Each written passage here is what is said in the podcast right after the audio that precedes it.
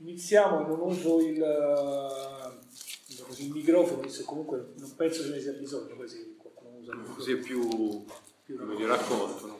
Ah, velocemente una brevissima introduzione per spiegare la ragione per cui abbiamo le ragioni per cui volevamo discutere del libro di, di Raffaele. E, leggendo ultimamente una, un testo mi è capitata una citazione di, una, di Machiavelli che, in cui si distingueva fra chi scrive nella contingenza e chi scrive della contingenza. E dico questa cosa non per far figo perché uno si legge Machiavelli è il principe tutti i giorni, ma perché secondo me serve a distinguere cioè, bene fra il militante intellettuale e l'intellettuale militante e secondo noi questo è un libro interessante e importante perché è scritto da un militante intellettuale sostanzialmente, cioè da chi in qualche modo ragiona di una, di una questione dal di dentro, cioè dal, prendendo parte rispetto o cercando di prendere parte rispetto a quanto, quanto sta avvenendo. L'altra questione che, l'altro motivo perché, che ci ha spinto in qualche modo a invitare Raffaele a presentare questo libro è il fatto che in un numero diciamo, di pagine relativamente contenuto riesce a condensare tutta una serie di questioni di natura geopolitica e geoeconomica che partono dalla, dalla crisi del 2000, 2007 che si manifesta nel 2007 e 2008. Uso manifesta apposta perché come lui scrive, come noi, diciamo cosa su cui noi siamo concordi, la, la crisi in realtà affonda le sue radici un periodo storico va ben, ben al di là di questi, di questi ultimi dieci anni. Diciamo così, volendo, potremmo dire che eh, sicuramente le affonda nel, nella fine del ciclo fordista keynesiano che si manifesta alla fine degli anni 60 che eh, diciamo così, il passaggio ad, una, ad, un sistema di accumulazione che vede la finanziarizzazione uno dei suoi cardini, un modo più, più che altro per posticipare e posporre questa crisi senza mai risolverla. L'elemento di novità è che, come scrive Raffaele, questa volta la bolla di capitale fittizio che ha un po', diciamo così, che è un po la caratteristica di questo nuovo eh, ciclo di accumulazione della forma, la produzione di denaro per mezzi di denaro sostanzialmente esplode nel centro, comunque investe in maniera eh, virulenta i punti alti della produzione capitalista, i paesi al capitalismo avanzato, determinando appunto tutta una serie di trasformazioni da un punto di vista geoeconomico, da un punto di vista geopolitico e anche da un punto di vista sociale proprio all'interno del, dell'Occidente capitalistico. Da un punto di vista geoeconomico, appunto, attraverso eh, la messa in discussione del, del dominio, del predominio del, del, capitale statunitense, anche se poi eh, nel libro Raffaele sta attento a, diciamo così, non eh, dare per concluso un percorso diciamo, di eh, emancipazione o comunque di eh, completa emancipazione, delinking lo chiami tu, del, della Cina rispetto agli Stati Uniti, questa parte del G2 informale in cui c'è da una parte la fabbrica del mondo, dall'altra parte il mercato più esteso del mondo, tenuti insieme al fatto che il debito americano, parte del debito americano, considerevole parte del debito americano, è in mano dei, dei cinesi.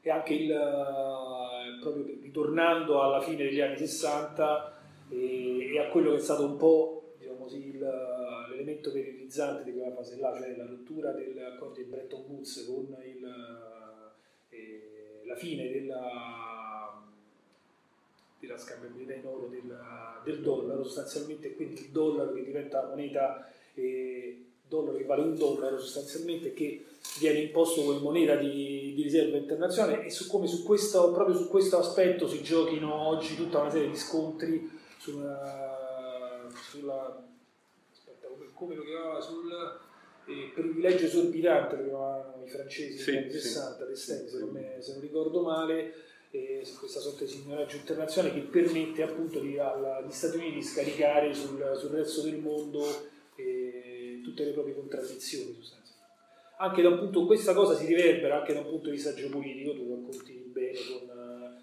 come stanno cambiando gli assetti, anche qui stai però attenti a non, uh, diciamo così, a non trasformare eh, fenomeni che sono processuali e che quindi in, una, in, eh, in qualcosa che, che, si è già compiuto, ad esempio la questione della fine del, del, predominio o comunque del cosiddetto euro americano come era stato definito dopo la dopo la, l'implosione del blocco sovietico a fine della guerra fredda sostanzialmente, perché il predominio appunto spiega che dal punto di vista militare degli Stati Uniti ancora oggi è totale e assoluto e quindi non c'è ancora questa...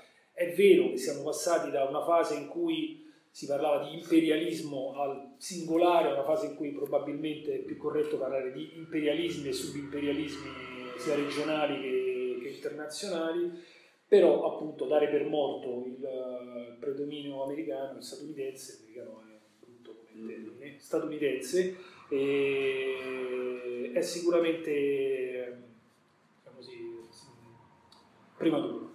L'altra questione che ci tocca più da vicino che pure come collettivo insomma, abbiamo affrontato, su cui ci siamo scornati, è, sono le ricadute sociali che queste trasformazioni, questi decenni di trasformazioni, questi ultimi dieci anni soprattutto, eh, che eh, Raffaele indica come un punto di svolta, se non uh, un punto di non ritorno diciamo, rispetto ad alcune trasformazioni con cui dovremo per forza politicamente fare, fare i conti, eh, quello che, che, è stato prodotto nell'Occidente, appunto nel, nei paesi a capitalismo avanzato e che in qualche modo si è manifestato, modo, si è manifestato con uh, il cosiddetto momento populista. Da questo punto di vista ci è sembrato particolarmente importante eh, cogliere gli più, cioè, diciamo, da, dare più attenzione agli elementi di novità di questo fenomeno, parlando appunto di neopopulismi, piuttosto che andare a cercare gli elementi di continuità con correnti politiche che comunque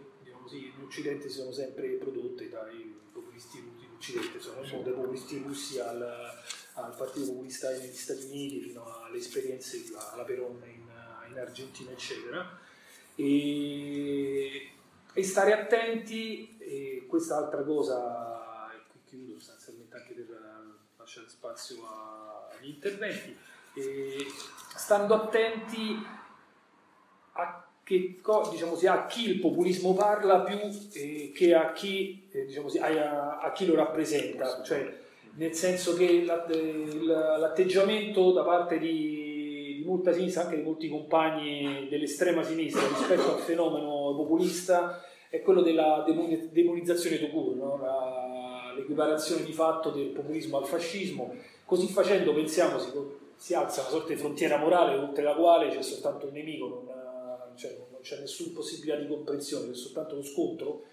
E questa cosa secondo noi è... ci taglia le gambe anche perché significa regalare all'avversario tutta una serie di segmenti della società, eh, anche pezzi di proletariato, di nuovo proletariato, non soltanto di vecchia composizione di classe, ma anche di nuovo proletariato che vedono nei, nei populisti il, la risposta, una, una risposta a un bisogno di rappresentanza, anche a un bisogno di protezione che invece la sinistra classica e i movimenti non, eh, non sono i movimenti, la sinistra, diciamo così, l'estrema sinistra, la sinistra di classe non è in questo momento in, in grado di dare. La sinistra classica, poi magari ci torniamo più diffusamente, perché di fatto negli ultimi 30 anni è passata armi e bagagli, ha transumato dall'altra parte diventando uno degli architravi del, del cosiddetto eh, neoliberismo progressista.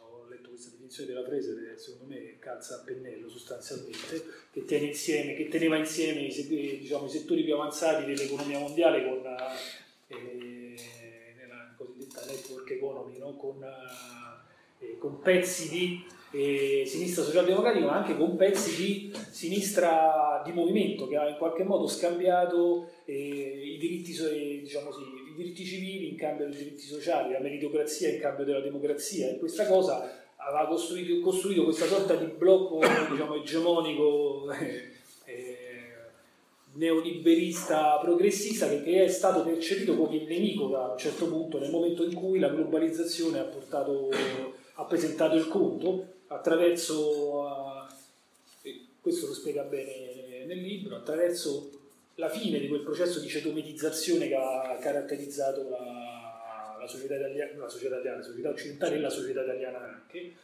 e in cui appunto il proletariato, dici tu bene, arriva completamente frantumato dalla ristrutturazione capitalistica dei trent'anni precedenti, capace di un'iniziativa politica e di un'iniziativa autonoma rispetto a questa cosa qua, quindi completamente subalterno da questo, politicamente da questo punto di vista. Il discorso è appunto, tra l'altro, e chiudo veramente perché sennò metto troppa, dico troppe cose subito, l'altra cosa che il libro, se non, se non vado errato, lo finisci nel 2018, no? Nel... un anno fa esattamente, quando il primo sabato dei Gilets il primo o secondo. E, diciamo Quindi così, un anno fa, no? Il passaggio, diciamo così, la, tu annunci in qualche modo o percepisci quello che sarebbe stato il secondo tempo, lo chiami così, il secondo tempo del populismo, che poi in questo anno, cioè dall'anno della, da, dalla fine della stesura del libro alle elezioni europee che hanno consegnato, parlo dell'Italia, poi, eh, però il discorso potrebbe essere ampliato a livello europeo e anche a livello internazionale, che hanno assegnato, hanno visto eh, Salvini salire al 34%, ci raccontano il passaggio dal cittadinismo, diciamo così, grillino al, al populismo reazionario salviniano sostanzialmente, per cui si passa si entra proprio cioè, come se passassimo dal, da, dal copione di poveri ma a brutti, sporchi e cattivi sostanzialmente. Quella è la realtà con cui abbiamo a che fare e con cui, diciamo così, noi come compagni, ci mettiamo anche noi in questa cosa qua, troviamo difficoltà a, mettere, a, a interfacciarci, a metterci mano. Sicuramente appunto porsi eh, fuori dalla contingenza, eh, così chiudo dove ho iniziato, non aiuta e anzi ci, ci preclude la possibilità di svolgere, di svolgere, una funzione politica nel momento in cui queste contraddizioni comunque scomporranno questo blocco egemonico che, che si sta costruendo, questo nuovo popolo che si è costruito intorno a questo populismo reazionario sostanzialmente. Insieme a noi abbiamo chiamato insomma, a discutere di questo libro anche Fulvio, che è un compagno che conosciamo da, da tanti anni, che è dottore in... Dottorissimo Dottor, eh? Dottorissimo. Dottorissimo. Esatto. Per cui l'idea sarebbe quella di facciamo intervenire prima lui che si è letto anche lui il libro e poi Raffaele a, a chiudere insomma. e poi ovviamente no, ad aprire ad aprire, ad aprire il dibattito, ad aprire questo primo ciclo.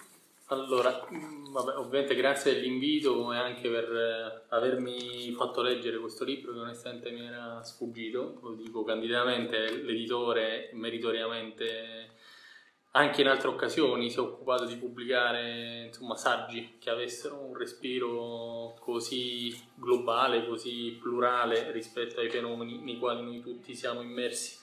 Vedete, il libro è un libro importante, quindi io mi sono preso degli appunti perché sarebbe complicato andare a braccio, davvero non saprei dove vada a finire allora, la prima cosa, diciamo, proprio per facilitare il compito di quanti, insomma, credo vogliono contribuire alla discussione dopo, ma non hanno, non hanno letto il libro, è sinteticamente provare ad aggiungere qualche altra cosa rispetto a quanto diceva David poc'anzi. Anzitutto, questo libro è anzitutto eh, una um, disamina della trama politica internazionale di questi ultimi decenni, una disamina molto minuziosa, molto dettagliata, in cui si passano in rassegna non soltanto gli accadimenti, ma quelli che sono i fenomeni politici di questa fase, cioè ci sono degli elementi di continuità tra uh, contesti nazionali e regionali che insomma, spesso noi in modo frammentario andiamo cogliendo, leggendo, studiando, quelli che qui invece vengono rimessi insieme, quindi è come se vedessimo vedessere del mosaico e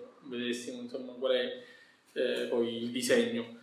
Nel farlo ovviamente si, ci si rifà a una tradizione culturale attenta, diciamo, annesso struttura sovrastruttura per essere, eh, come dire, per semplificare e si offre, secondo me, una cosa molto utile, cioè una lettura dialettica e dinamica. Cioè noi spesso, ne parlavo prima con Raffaele, anche rispetto a mobilitazioni eh, lotte a cui abbiamo preso parte, tendiamo poi ex post a stratificare, a sovrapporre accadimenti, logiche e fatti che poi insomma ci danno delle lezioni rispetto a insomma, eh, queste stesse lotte e poi dici sai mi metto a studiare, guardo cosa è successo, quali sono i nessi causali e insomma si capiscono anche altre cose. Quindi in questo libro si evidenziano variabili, si evidenziano tendenze, si evidenziano logiche in campo, si ricostruiscono nessi e si ripropone una gerarchia, si propone? Si avanza una lettura, insomma, di gerarchie causali, cioè cosa provoca, quali sono i nessi, i rapporti di influenza. Ora, fa questa cosa Raffaele, ma eh, la fa senza essere fagocitato e senza lasciare che il lettore sia fagocitato da questa complessità, perché dopo quello che ho detto uno dice, vabbè, sei morto a pagina 18 perché ovviamente come fai? Quindi è anzitutto uno strumento, secondo me, di... Eh, orientamento. Ora, prima di entrare nel merito di alcune cose selezionate, perché davvero ci sono la stragrande maggioranza dei principali fenomeni politici e accadimenti eh, insomma, di questo decennio, quindi sarebbe uno sforzo notevole quello di provare a di parlarne di troppi, oltre che confusione. Io ne ho selezionati alcuni, però prima di entrare nel merito, volevo dire, insomma, volevo dire una cosa, una cosa che mi è balzata insomma, all'attenzione leggendo e rileggendo questo libro. Noi sostanzialmente abbiamo un piccolo privilegio, diciamo, nelle varie sfide eh, di questa fase storica, abbiamo un piccolo privilegio, almeno per chi si appassiona alla politica, insomma, cercando insomma, di, di, di leggere eh, anche l'ipertesto ogni tanto di quello che accade. E il piccolo privilegio consiste nella possibilità di assistere al trapasso di un'epoca a cui si accompagna in modo contraddittorio il, eh, la nascita di, un, di, una nuova epoca, quindi caratteristiche, eh, lineamenti molto diversi. Cioè noi in questa fase riusciamo a osservare una serie di trame politiche, quindi di tentativi, soluzioni, proposte, la cui parabola si esaurisce, si esaurisce in pochi anni, pochi mesi, se non addirittura settimane, cioè alcuni fenomeni che in un contesto ordinario hanno una, un tempo di incubazione che può essere anche di anni se non di decenni, a me capita spesso, mi è capitato ultimamente di dover studiare i rapporti tra Stati Uniti e Cina. La Repubblica Popolare nasce nel 49, ci vogliono 30 anni perché si stabiliscano i rapporti diplomatici e perché si arrivi al riconoscimento ambasciatoriale ci servono 7 anni, viaggi di nascosto, cioè questo è in un contesto ordinario in cui la storia corre in modo normale la velocità di alcuni processi politici. In questa fase noi assistiamo invece a una velocità con cui ci sono ribaltamenti tattici incredibili. Io mi limito a segnalare, ma questo non credo sia sfuggito a nessuno, l'originalità, eh, non voglio esprimere giudizi di altro tipo, anche della vicenda siriana in cui noi abbiamo sostanzialmente assistito a un numero spropositato di capovolgimenti, noi stessi insomma inseguivamo per orientarci, provare insomma a capire un po' come andavano le cose. Questo è indicativo di questa fase, non di tutte le fasi eh, politiche. Questo perché? Perché il quadro internazionale è contrassegnato da, dalla destrutturazione di quegli strumenti, di quelle organizzazioni, di quelle forme che ci si era dati, siano dati i vincitori, non noi ovviamente, ci si era dati dopo la fine della seconda guerra mondiale. Ora, questo eh, quadro si sta sostanzialmente spappolando. Io voglio fare solo una citazione che mi è parsa proprio puntuale per la situazione nella quale noi ci troviamo, che ci aiuta quindi a eh, collocare la riflessione di Raffaele, gli spunti che lui trae, quindi per un attimino muoversi con maggiore circospezione. Arrighi definiva questa situazione un caos sistemico. Che cos'è un caos sistemico? È una eh, situazione che emerge quando il conflitto si intensifica fino a, su- le, cito, eh, fino a superare quella soglia prima della quale esso genera vigorose tendenze compensatrici. Quando un nuovo insieme di regole di norme di comportamento si impone su quello precedente, quando emerge dal suo interno senza sostituirlo, quando si verifica una combinazione di queste circostanze. Cioè, a mano a mano che il caos sistemico aumenta, cioè, e, e, quindi cosa si fa strada? Si fa strada da una richiesta d'ordine, vecchio ordine, un nuovo ordine, un ordine qualsiasi. Questa richiesta diventa sempre più generalizzata tra i governanti o tra i cittadini o tra gli uni e gli altri. Questo cosa vuol dire? Che noi abbiamo una manifestazione consapevole all'interno di alcune elite capitalistiche e una manifestazione in larghissima parte inconsapevole, inconsapevole tra i cittadini, tra i governati. Ora, nella lettura di Arrighi, questo caos, quindi con le turbulenze e l'instabilità di cui si diceva prima, quindi questi sconvolgimenti, indica lo svolgimento di una transizione egemonica, che sembra una cosa piuttosto semplice, è un processo complesso, non voglio aprire una parentesi su Arrighi, insomma è un processo contraddittorio che non è né fluido né uniforme, che apre al consolidamento di un nuovo ordine mondiale. Ok, quindi noi è come se ci lasciassimo alle spalle un sistema internazionale che era quello sostanzialmente delineato dalla fine della seconda guerra mondiale, siamo in una fase di transizione nella quale ci sono elementi propri del vecchio modo di gestire le relazioni internazionali e i primi elementi che in modo contraddittorio si vengono a delineare del futuro ordine internazionale. Ora, questa roba, per me, che insomma, queste cose un pochino ci ho perso tempo per me è un privilegio, ora mi rendo conto che più non gliene frega il cazzo, però, come dire, è un aspetto molto interessante di cui, cioè, tenere a mente questo, eh, questo background eh, ci aiuta. Ora, questa circostanza, cosa ci dice a noi? Allora, anzitutto, eh, se è vero che questo è lo scenario internazionale nel quale noi operiamo, c'è una questione di fondo che è imprescindibile e che ci riguarda, come detto, l'assenza di punti di riferimento ideali e pratici a livello internazionale per i movimenti emancipatori. Ora uso questa formulazione, ma così ci stanno dentro sensibilità diverse. Questo uh, questo aspetto, cioè il fatto che cioè, si è privi di riferimenti internazionali, ci dice ovviamente che c'è una disparità in termini di rapporti di forza tra chi vuole modificare in senso progressivo, anche qui uso una formulazione neutra, l'ordine delle cose esistenti e chi invece ovviamente ha tutto l'interesse a mantenerlo e come dire, salvare il salvabile limitando i contraccolpi. Per entrare quindi eh, in una prima... Ehm, in un primo frangente del libro si toccano qui una serie di fenomeni anche regionali, locali, ad esempio le mobilitazioni che ci sono state in Nord Africa, la primavera araba, o anche le questioni che riguardano eh, il Medio Oriente. Qual è il, eh, il portato di questa assenza di riferimenti internazionali? Che chi si trova i soggetti emancipatori o che ambiscono a essere tali che si trovano a operare in questi contesti nazionali non possono che provare a fare una cosa, cioè a piegare in proprio favore, a rendere funzionale un proprio disegno le varie incursioni che si producono all'interno e all'esterno. Cioè tu sei la subordinata della subordinata della subordinata, ok? Non puoi che provare a piegare, a giocare di sponda, si, si direbbe usando un termine improprio, con quanti invece hanno risorse, capacità, insomma una forza di condizionare le cose eh, ben più efficace.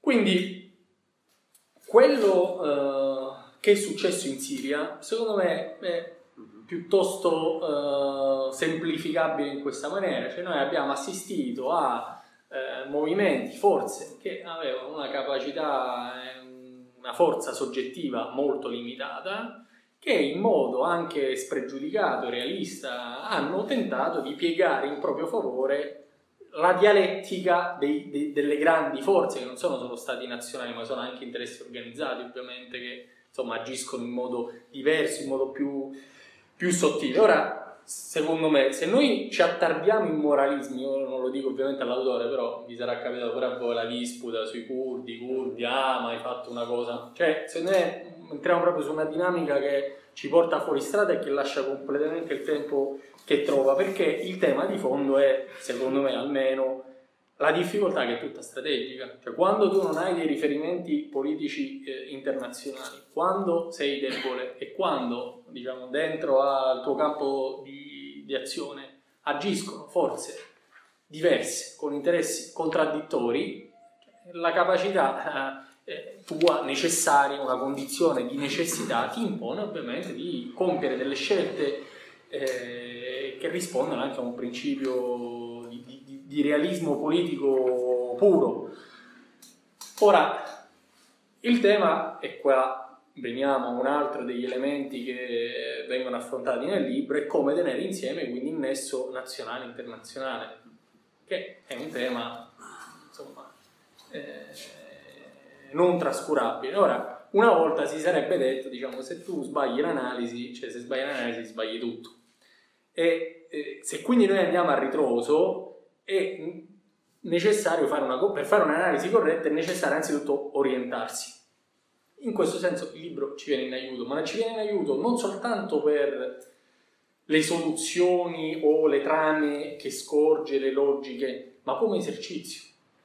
Perché? Cioè, non si tratta ovviamente di una scienza esatta, si tratta di reimpadronirsi di meccanismi, di strumenti che ci consentano, come dicevamo prima, di avere una lettura dialettica e dinamica. Ora, eh, io lo dico con molta franchezza perché eh, diciamo, il contesto lo impone, a mio parere, ma la capacità di orientamento politico della sinistra odierna su questi temi, in assoluto sulla politica estera, io credo che sia veramente a un livello molto basso. Cioè, in questi anni, io parto da questo elemento, eh, la sinistra, anche qui fatemi passare il termine al quale molti eh, probabilmente insomma, non si sentono di appartenere, comunque la sinistra o ciò che dalle masse viene ritenuta tale ha sostanzialmente recitato tutte le parti in commedia che la diplomazia culturale a stelle strisce gli ha indicato. Cioè tutte le campagne, ma dico tutte le campagne mediatiche finalizzate a costruire il consenso e quell'indignazione a comando per creare quindi le condizioni e legittimare l'intervento armato, la sinistra ha partecipato. Ora, questo non è ovviamente un elemento eh, casuale, ovviamente è indice di una difficoltà, di, al netto diciamo, di quelli che sono passati, come dicevi te, armi e bagagli dall'altra parte, diciamo, ma ce n'è molti, diciamo così, che in buona fede... Ora, eh, anche qui un episodio che sembra abbastanza significativo per stare alla, alla Siria. Cioè, io ricordo che a sinistra si è partecipato a una campagna per la liberazione di un compagno, insomma un giornalista, eh, il quale aveva al principio della guerra in Siria paragonato i jihadisti ai volontari della guerra civile spagnola. Ora, noi abbiamo chiesto a questa persona di spiegarci quel conflitto.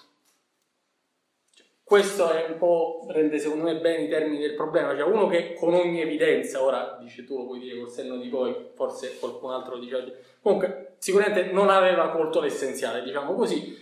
Questo questa gamma di episodi avviene con una certa, si ripete con una certa frequenza. Ora, perché secondo me abbiamo questa difficoltà orienta- di orientamento? Perché secondo me c'è un limite che è storico che noi ereditiamo, perché per una eh, lunga fase della storia del movimento operaio è esistita di fatto un'identità tra la politica estera di quello che era all'epoca il paese guida e eh, l'orientamento di una parte prevalente del movimento operaio. Cioè si assumeva che le ragioni di quel paese producessero, cioè aderire alle ragioni di quel paese producesse un certo grado di realismo per cui ti dovevi ingoiare una serie di cose e un certo grado di fiducia, di fideismo per cui comunque quelli tirano, eh, diciamo, da quella parte è giusto andare in quella direzione. Ora, io anche qui semplifico, è una cosa ben più complessa, però il tema qual è? Che la sconfitta di quell'esperienza e l'emersione di un ordine internazionale cosa ha prodotto? Che noi, noi ci troviamo in una condizione che è per moltissimi versi, a mio parere, assimilabile a quella pre-17, quando cioè non c'erano riferimenti internazionali.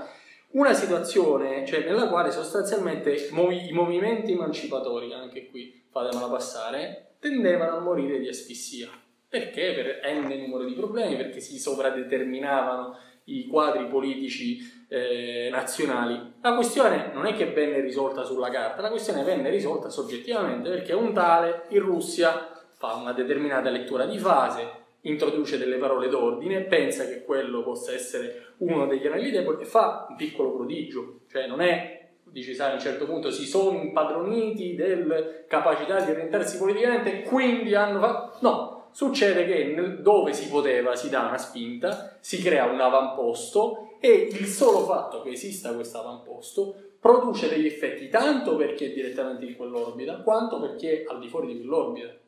Cioè questo è un elemento che eh, oggi, a distanza di 30 anni, noi abbiamo molto ben chiaro, cioè che le, la sola esistenza, von Hayek diceva, l'esistenza rovinosa dell'Unione Sovietica impose ai paesi occidentali di dotarsi di strumenti di welfare state, di Stato sociale, che neutralizzassero quanto più determinate istanze che si erano, uh, si erano diffuse. Quindi questo inciso per dire che l'analisi e la lettura di fase cioè, sono fondamentali, cioè, se, secondo me almeno, eh, cioè, se non ci eh, riusciamo a raccapezzare da questo punto di vista è complicato. Torniamo quindi alla, eh, alla questione del, del, dell'orientamento eh, politico, su cui mh, io voglio entrare veramente su un numero limitatissimo di questioni toccate nel libro, dico da, da subito e lo condividiamo con Raffaele, proverei a sottrarmi dalla disputa sull'Unione Europea credo si sia detto tutto in questa sede, quindi mi piacerebbe, ma ovviamente se siete d'accordo, provare anche a affrontare altre questioni. Allora, la prima questione di cui vorrei chiedere a Raffaele è di tornare su un aspetto di cui lui tratta sia nel corso dell'esposizione, insomma, del, del testo, sia nell'ultimissima parte. Lui conclude spiegando che nell'immediato non è plausibile una ripresa di una qualche prospettiva anticapitalistica, cioè sulla scorta di un armamentario politico ideologico tradizionale, ma bisogna attingere a confuse, contraddittorie, spurie idee e pratiche democratiche. In questo senso a me sembra interessante, veramente una rapidissima citazione del libro, quanto uh, quelle che sono le osservazioni di Raffaele a proposito delle, delle mobilitazioni in Egitto e dei limiti di quella stagione. Eh, dice sostanzialmente di Piazza Tahrir che ha saputo trovare un'organizzazione solidissima nella piazza come comunità coesa di lotta, in cui tutti gli individui sono, stati, sono ascoltati, ma le decisioni vengono prese unanimemente perché unanime è l'obiettivo. Questa forma di democrazia si è potuta realizzare solo rifiutando le forme statuali, quelle della delega a rappresentanze elette.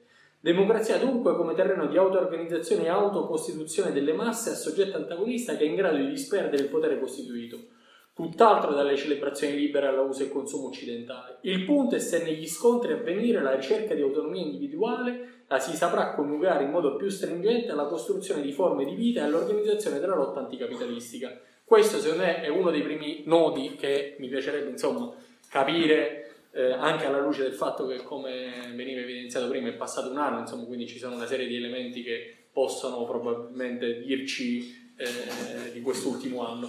La seconda questione è invece, eh, non manca poco, quindi non vi ammazzo di insomma, annotazioni qua e là, però la seconda questione attiene invece il giudizio sull'amministrazione Obama. Secondo me è un aspetto piuttosto importante anche ai fini del, proprio perché esiste una gerarchia nelle relazioni internazionali, gli Stati Uniti sono uno dei, sono probabilmente ancora oggi il cardine, secondo me è un aspetto eh, che merita una riflessione. Il giudizio sull'amministrazione Obama di Raffaele è negativo, mi viene da dire quasi a tutto tondo, è anche molto mh, secco.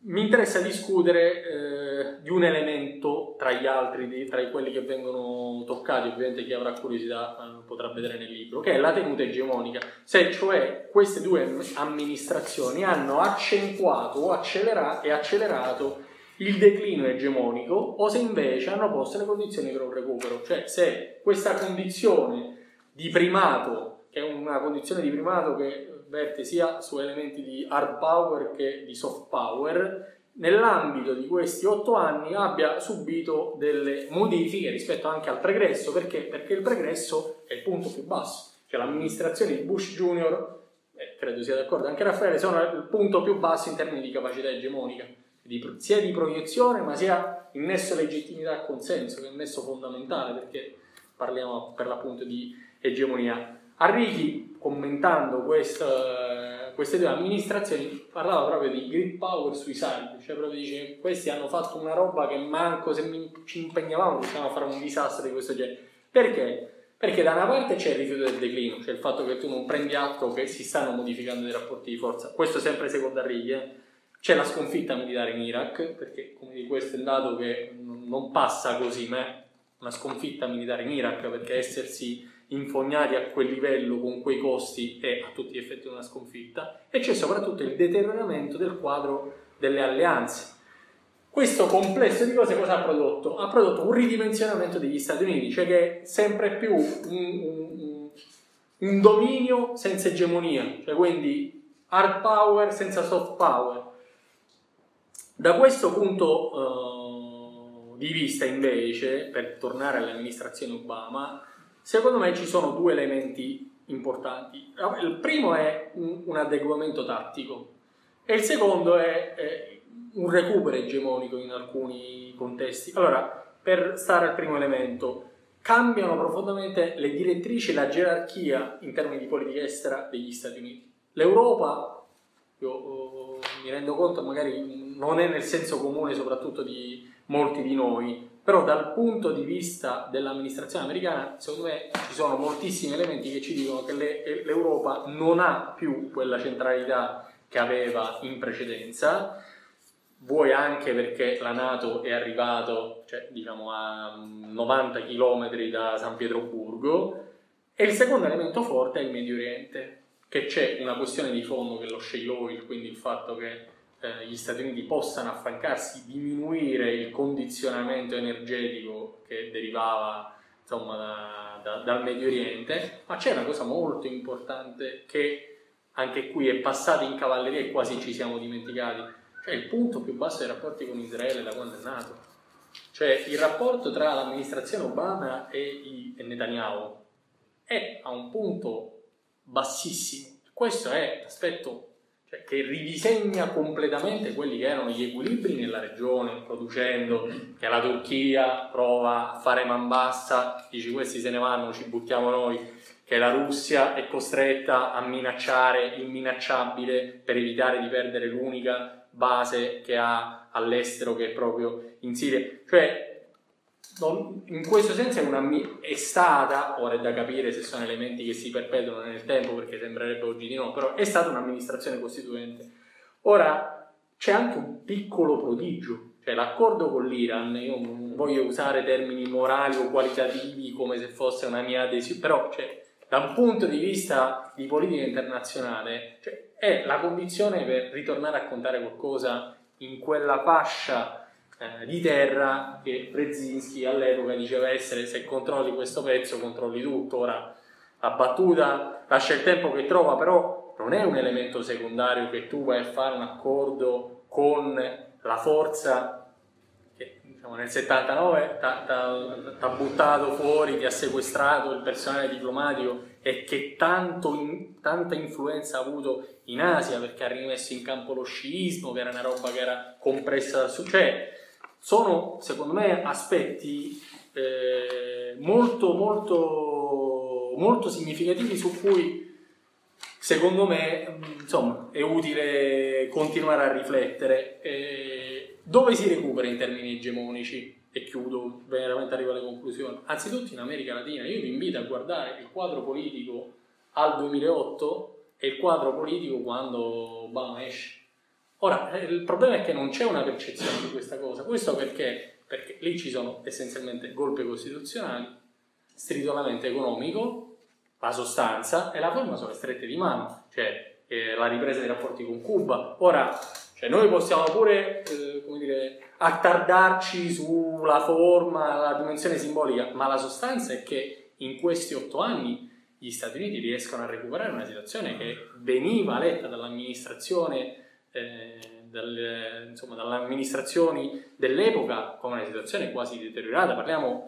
del cortile di casa, cioè uno degli elementi cardine della concezione della politica estera degli Stati Uniti, per cui dal, dal, dal 1823 da Monroe loro hanno un'elaborazione su come si deve gestire il cortile di casa. Qui parliamo di un contesto in cui il Brasile, che era una delle punte più avanzate, era il principale eh, eh, partner commerciale in Sud America della Cina, cioè è un problema di una certa dimensione e guardiamo quello che è quando esce.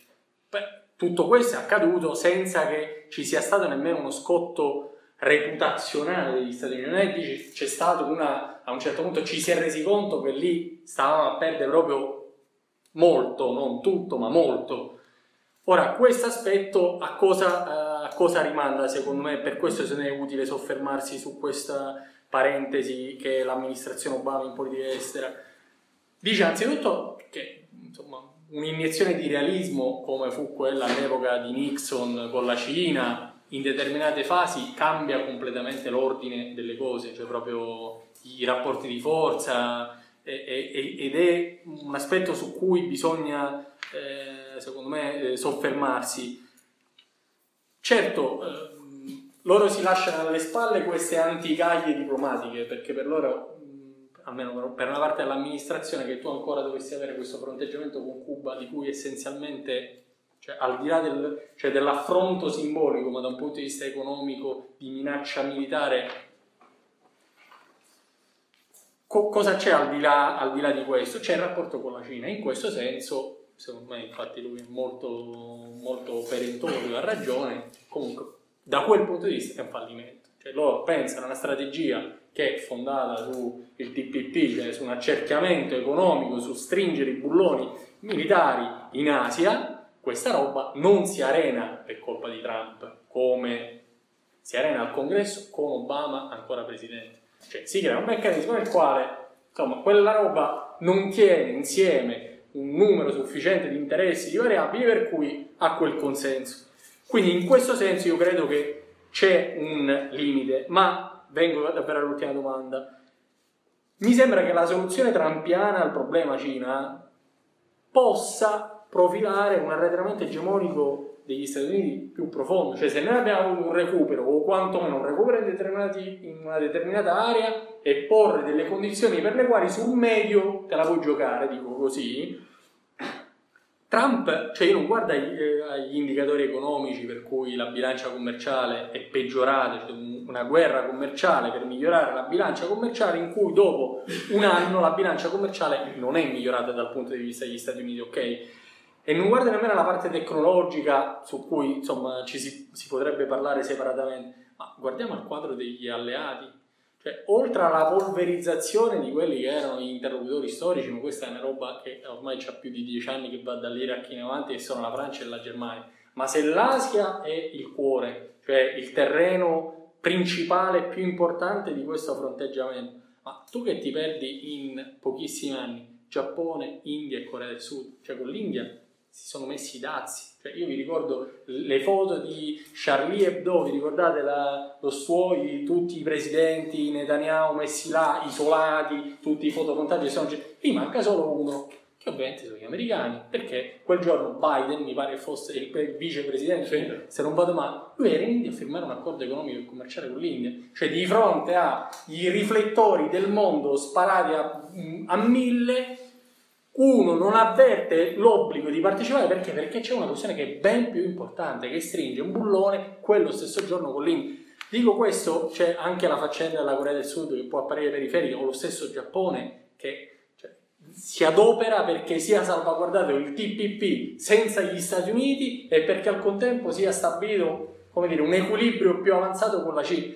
Cioè, parliamo di un, di un quadro cioè, insomma, in cui c'è uno sforzo soggettivo per, per, per insomma, non, non andare, una, a mio parere almeno, io almeno così la vedo, eh, a migliorare le eh, proprie condizioni in termini di rapporti di forza è nuovo, ma pensiamo pure a questo paese, cioè noi stiamo resistendo alle pressioni degli Stati Uniti che ci chiedono di non utilizzare la tecnologia Huawei per il 5G in ambito civile e militare. Ora, è una cosa enorme, cioè, chi, chi l'avrebbe mai detto che un paese come il nostro ma è significativo. È significativo che anche la Gran Bretagna, anche, la Germania forse meno, anche la Gran Bretagna, anche l'Italia stiano resistendo. Perché? Perché ovviamente c'è anche poi un termine, a mio parere almeno, di, di credibilità, di autorevolezza. Cioè, noi siamo bombardati da queste pose muscolari, ma la sostanza, la sostanza, cioè è questo l'aspetto su cui volevo stuzzicare e anche provocare Raffaele si può profilare con questo indirizzo di politica estera, in particolare dell'amministrazione Trump, un'accelerazione di questo declino egemonico? Cioè questo fatto, cioè questo cambiamento può effettivamente, a tuo parere, sul medio, forse non sul breve, modificare le regole del gioco in molti contesti, quindi liberare, tra virgolette, forze? Perché Raffaele su questo è nettissimo, a un certo punto lui dice, e chiudo, è veramente l'ultima cosa, mi perdonerete, ho abusato della vostra pazienza, ma lui a un certo punto dice proprio deve esplodere, cioè perché si possano realizzare delle condizioni nelle quali insomma a livello nazionale ci possano essere una determinata agibilità, quel quadro lì, quell'assetto lì e quel perno lì deve esplodere. Ora non, non trovo la citazione, ma mi confermerà l'autore. Io mi fermo qui, spero di avervi confuso un pochino le idee, se, se ce ne fosse stato bisogno, ma questo è quanto. Io praticamente posso anche star zitto, avete, eh, innanzitutto vi ringrazio per, per l'invito e devo dire che di tutte le presentazioni, tutte, insomma non numerosissime che ho fatto finora, finalmente questa, eh, forse anche perché è strutturata no? in questo modo, è quella che eh, diciamo è andata più a fondo insomma, delle questioni che stanno dietro, dietro, il libro, che ovviamente non sono le questioni dietro, dietro il mio libro, ma sono le questioni giustamente che agiteranno tutta una lunga fase di transizione, non sappiamo bene a che cosa, no?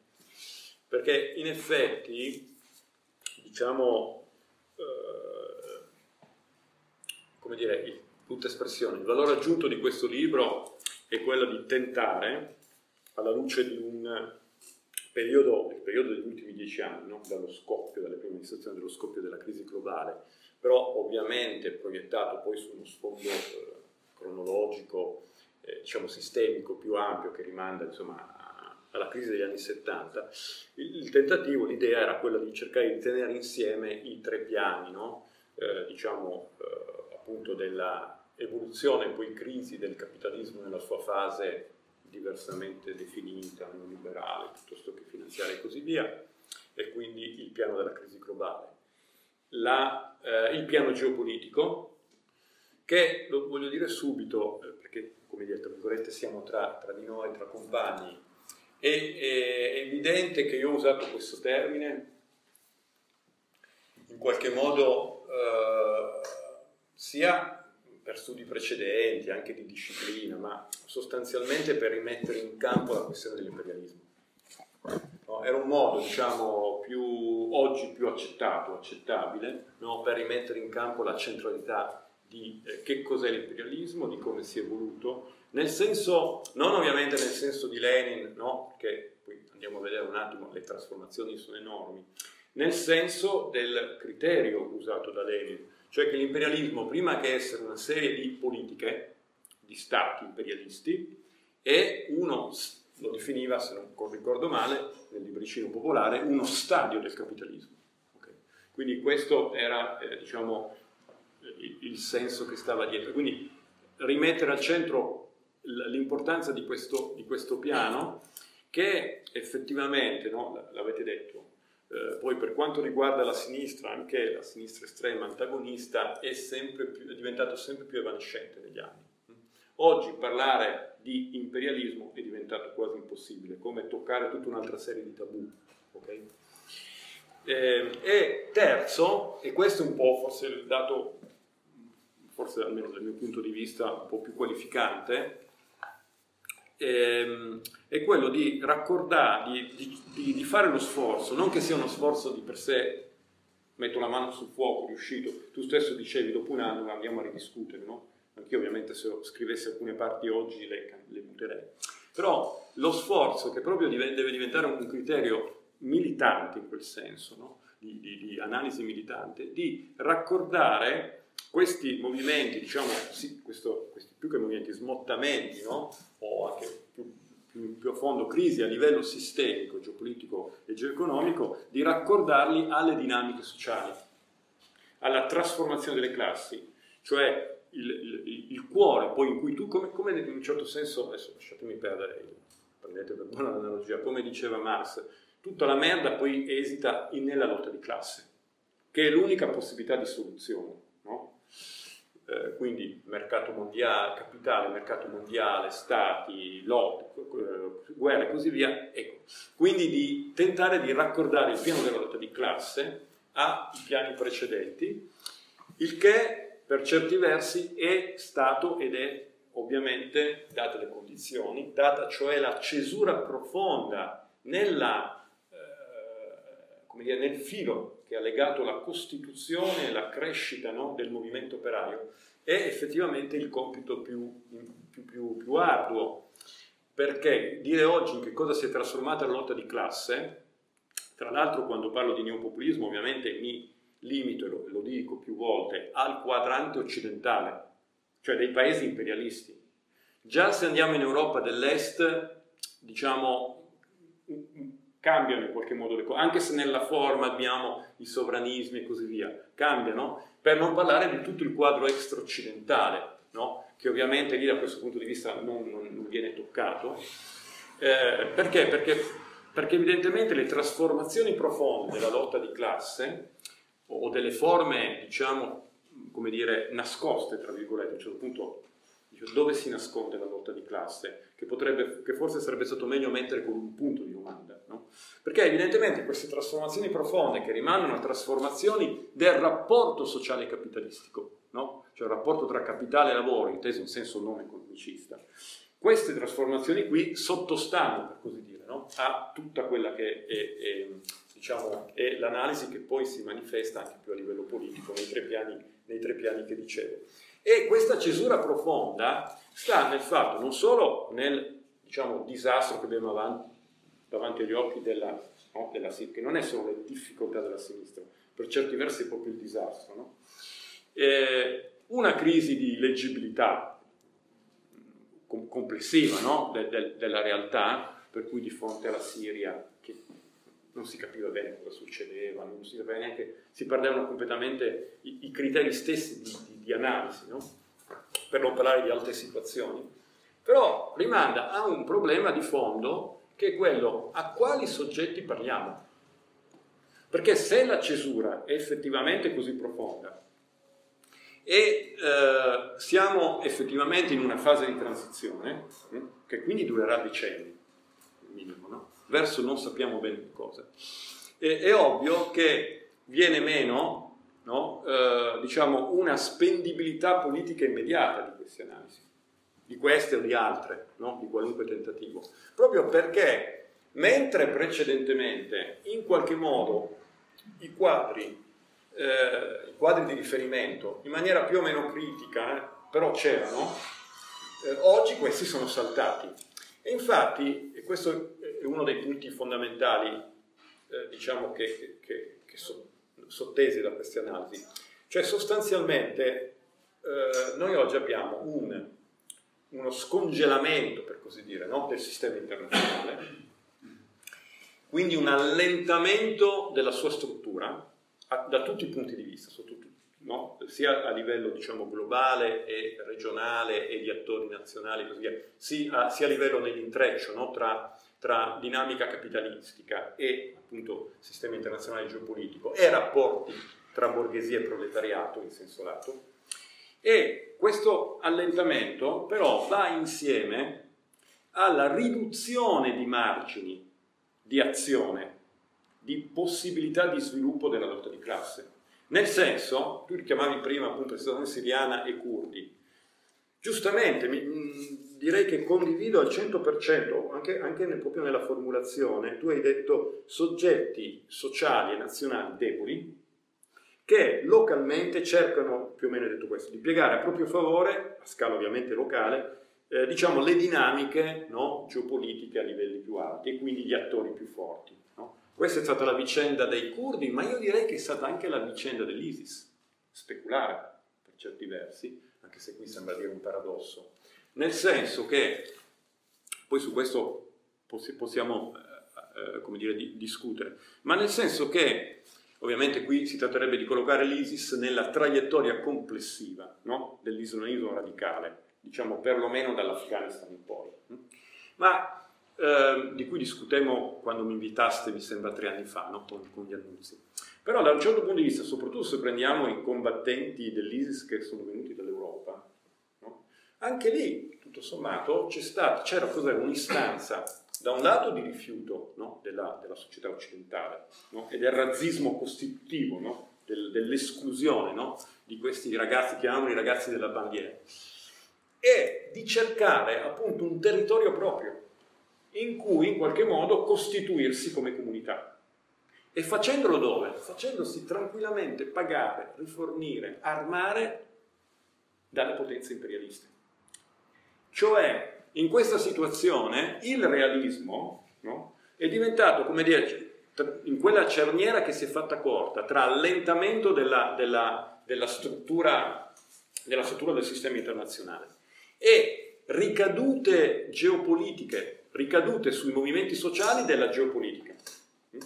E viceversa, poi ne discutiamo, anche di possibili però ricadute in senso inverso, no? cioè di, eh, come dire, immediato impatto forte di eventuale ripresa di una lotta di classe forte sulle dinamiche geopolitiche, su questo poi ritorno. Lì dentro effettivamente abbiamo dei fenomeni che sembrano di impazzimento, no? come che, che, quelli che, che, citava, che citavate voi, cioè di un realismo che però non è più il realismo che faceva riferimento no? al quadro del socialismo reale, per cui ingoiavi il rospo, però la direzione era in qualche modo progressiva, progressista. No? Qui abbiamo un rinchiudersi sulla propria identità, sulla difesa della propria comunità contro gli altri, per l'ISIS anche a costo di ammazzare gli altri musulmani perché, perché sciiti, eh, tranquillamente eh, dire, farsi, farsi curare negli ospedali, negli ospedali di Israele e così via. Cioè il realismo no, diventa eh, in qualche modo, non, voglio rifugire dalle categorie morali, giustamente, no, da, da, questo moralismo. Quindi la, la ragione profonda di queste, diciamo, di, queste, di queste derive è materiale ed è esattamente nell'allentamento della struttura internazionale che dicevo. Ma al tempo stesso quel realismo poi cozza subito con i blocchi no? che diciamo, gli attori globali, gli attori più forti ti pongono, perché poi appunto l'ISIS, no? il cosiddetto califfato, è andato come è andato, i curdi sono stati bellamente giocati, no? come mh, forse non era mai successo prima, e quindi hai molti meno margini per sviluppare la tua azione, non dico autonoma, ma un minimo che persegua, che riesca a perseguire i tuoi obiettivi. E questa è una situazione che non riguarda solo la Siria, l'ISIS, i curdi e così via, ma che, se, che, che, che può essere generalizzata, no? nel senso che effettivamente, faccio subito un salto qui su, in Occidente, effettivamente abbiamo degli smottamenti geopolitici anche consistenti a livello della, del rapporto transatlantico, ma se pensiamo all'Europa, e quindi con forti, come dire, eh, non solo minacce, ma inizio proprio, come dire, gli Stati Uniti usano sempre più il bastone e sempre meno la carota, anche nei confronti degli alleati europei, l'esempio è, è quello della Germania, no? E sempre più sarà così.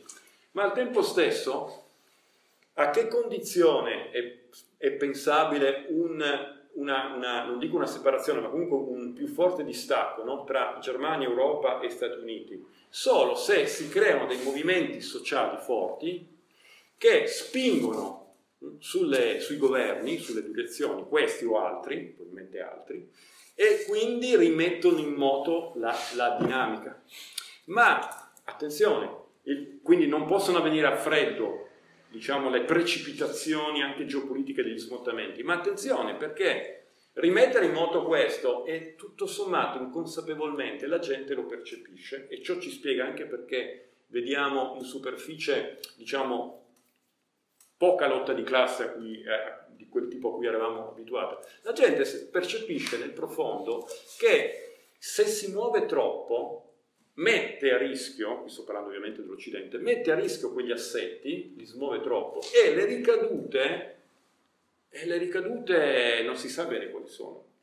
Nel senso che la, le cose possono andare ancora peggio di come stanno andando.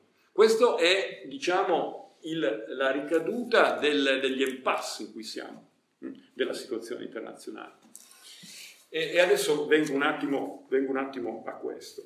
L'ipotesi eh, di fondo su cui ho lavorato è quella appunto della eh, sostanziale destrutturazione del sistema, senza poter in qualche modo avanzare ipotesi di come no? Qui vengo subito a un, a un tema che tu hai sollevato, che Fulvio ha sollevato, cioè è pensabile un eh, una, una, una dinamica in cui gli Stati Uniti, diciamo, declinanti o comunque con sempre maggiori difficoltà a imporre la propria egemonia, che non sia solo appunto col bastone, ehm, nel senso che il, l'egemonia mondiale, mondiale, degli Stati Uniti è sempre più diventata un'egemonia che opera un prelievo, usa, no? utilizza pro sua questa rendita di posizione sistemica, e dà sempre di meno in termini di redistribuzione di potenza e diciamo di flussi di reddito, flussi di capitale, ma al tempo stesso soprattutto, come dire, eh, non, non, non, non, palesa, non riesce a giocare su una prospettiva di rilancio, no? di fuoriuscita sostanzialmente dalla crisi globale.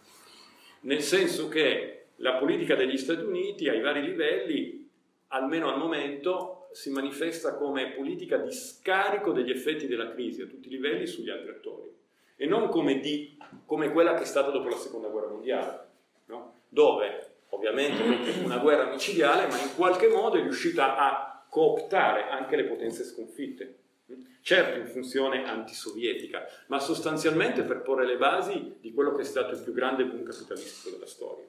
Ora, segnali in questo senso non se ne vedono. No? In questo senso, secondo me, rafforzano l'idea, l'ipotesi che siamo di fronte a una destrutturazione. Detto questo, il, il, la, la, la, grande, la, grande, questione è, è quella posta, diciamo, da, diciamo, da Righi, sostanzialmente, e, e da tutta un'altra serie di pensatori. Cioè, è possibile pensare che gli Stati Uniti prende, o una particolare diciamo, espressione politica degli Stati Uniti, prendendo atto di questo declino relativo sul piano economico sostanzialmente, mentre a livello militare restano ancora una potenza imbattibile a date condizioni, che prendano atto di questo declino e si in qualche modo acconcino a un ordine internazionale in un senso più multipolare. Questa è la questione di fondo no, dei prossimi decenni. Io personalmente eh, credo che eh, diciamo, questo non sia possibile, nel senso che, per, per, alcune ragioni di fondo, nel senso che la posizione, la, la, la posizione diciamo, di rendita sistemica degli Stati Uniti e il fatto che questa posizione oggi produca sempre di più caos e sempre meno ordine, è strettamente legata all'andamento, alle cause di fondo e all'andamento della crisi globale. Quindi una, eh, diciamo una, una tendenza verso un ordine più multipolare dovrebbe presupporre la possibilità in qualche modo di uscire in avanti da questa crisi globale. Non mi sembra che ci siano al momento questi segnali. Perché? Perché, e qui eh, riandiamo alle questioni non tanto geopolitiche quanto alla questione di che cos'è diventato il sistema capitalistico globale.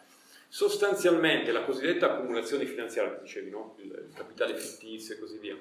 L'accumulazione finanziaria è arrivata a eh, dire, un punto di non ritorno, la cosiddetta accumulazione finanziaria, che ovviamente è legata no? alla produzione reale, è arrivata a un punto di non ritorno, nel senso che il divario tra la creazione di capitale fittizio e la capacità del sistema economico di produrre valore sulla cui base poi edificare questa piramide speculativa finanziaria, ecco questo divario è arrivato a tal punto che, per così dire, l'intero sistema è ingoffato, no? l'intero sistema non riesce più ad andare avanti e quindi sarebbe necessaria una svalorizzazione non solo del capitale fittizio, ma anche di buona parte del capitale fisso reale, che nel passato si è dato esclusivamente con le guerre, con le guerre mondiali.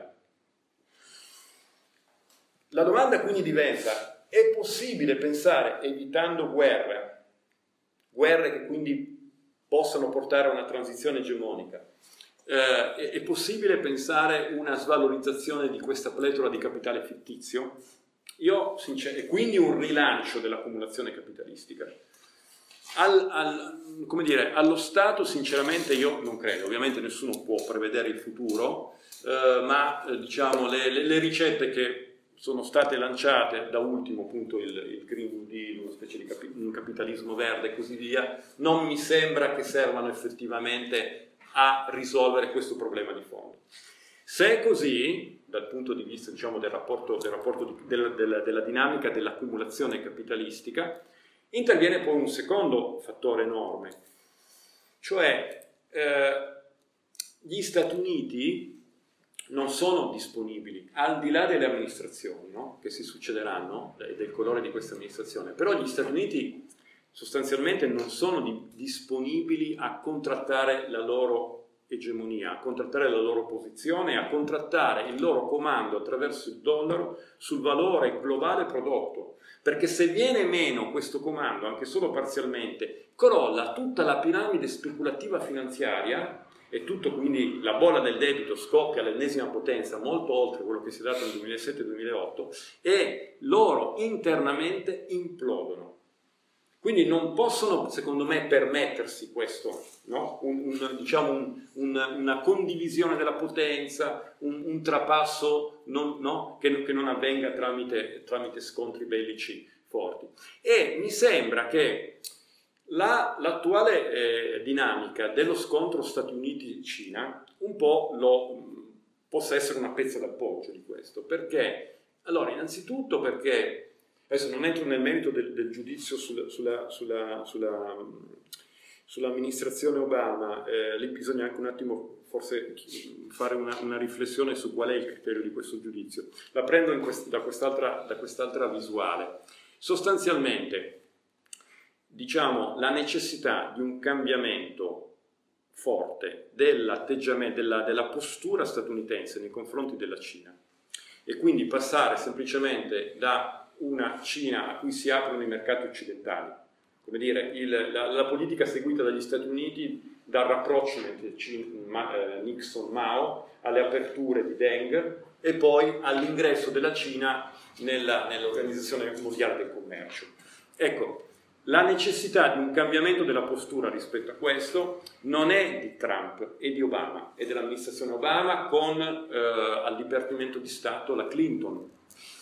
Cioè la necessità di passare, il termine non è preciso, eh, però ha una sorta di nuovo contenimento, non più nei confronti del, dell'ex Unione Sovietica ma della Cina. No?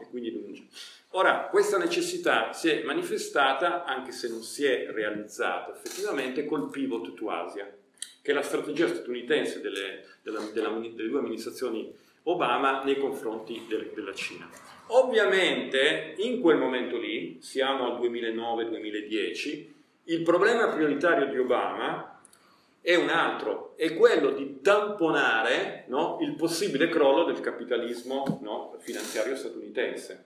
Okay? Quindi quella è stata la priorità. E da quel punto di vista avevano assolutamente bisogno di non andare a rompere la chain gang con, gli, con la Cina, cioè il fatto che la Cina da un lato ovviamente continuava a investire nei treasury bond statunitensi, ma dall'altro, e questo è stato fondamentale, ha ha come dire, varato il più grande piano, in un certo senso l'unico che possa ancora definirsi entro certi limiti keynesiano, che sono i circa 600 miliardi di dollari investiti dal 2009 in poi, no, in infrastrutture e così via, che hanno permesso tra l'altro alla Germania di fuoriuscire da quel crollo perentino che aveva avuto all'inizio del 2009 a livello produttivo e quindi di iniziare a esportare macchinari verso la Cina. Okay?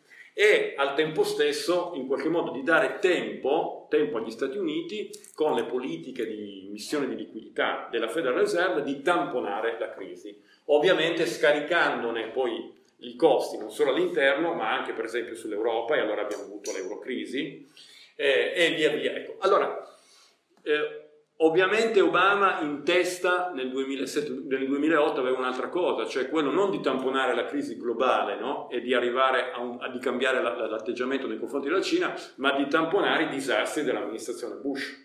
E quindi, hai ragione tu, quindi anche recuperare un soft power principalmente verso gli alleati. No? Quindi recuperare il sistema di alleanze a cui Bush Junior aveva già dato un bel colpo. Ovviamente però nella nuova situazione eh, Obama ha dovuto fare quello che era diciamo, l'urgenza. E è vero che in Medio Oriente ha fatto l'accordo con Iran, ma un accordo contrastatissimo all'interno dell'amministrazione. No?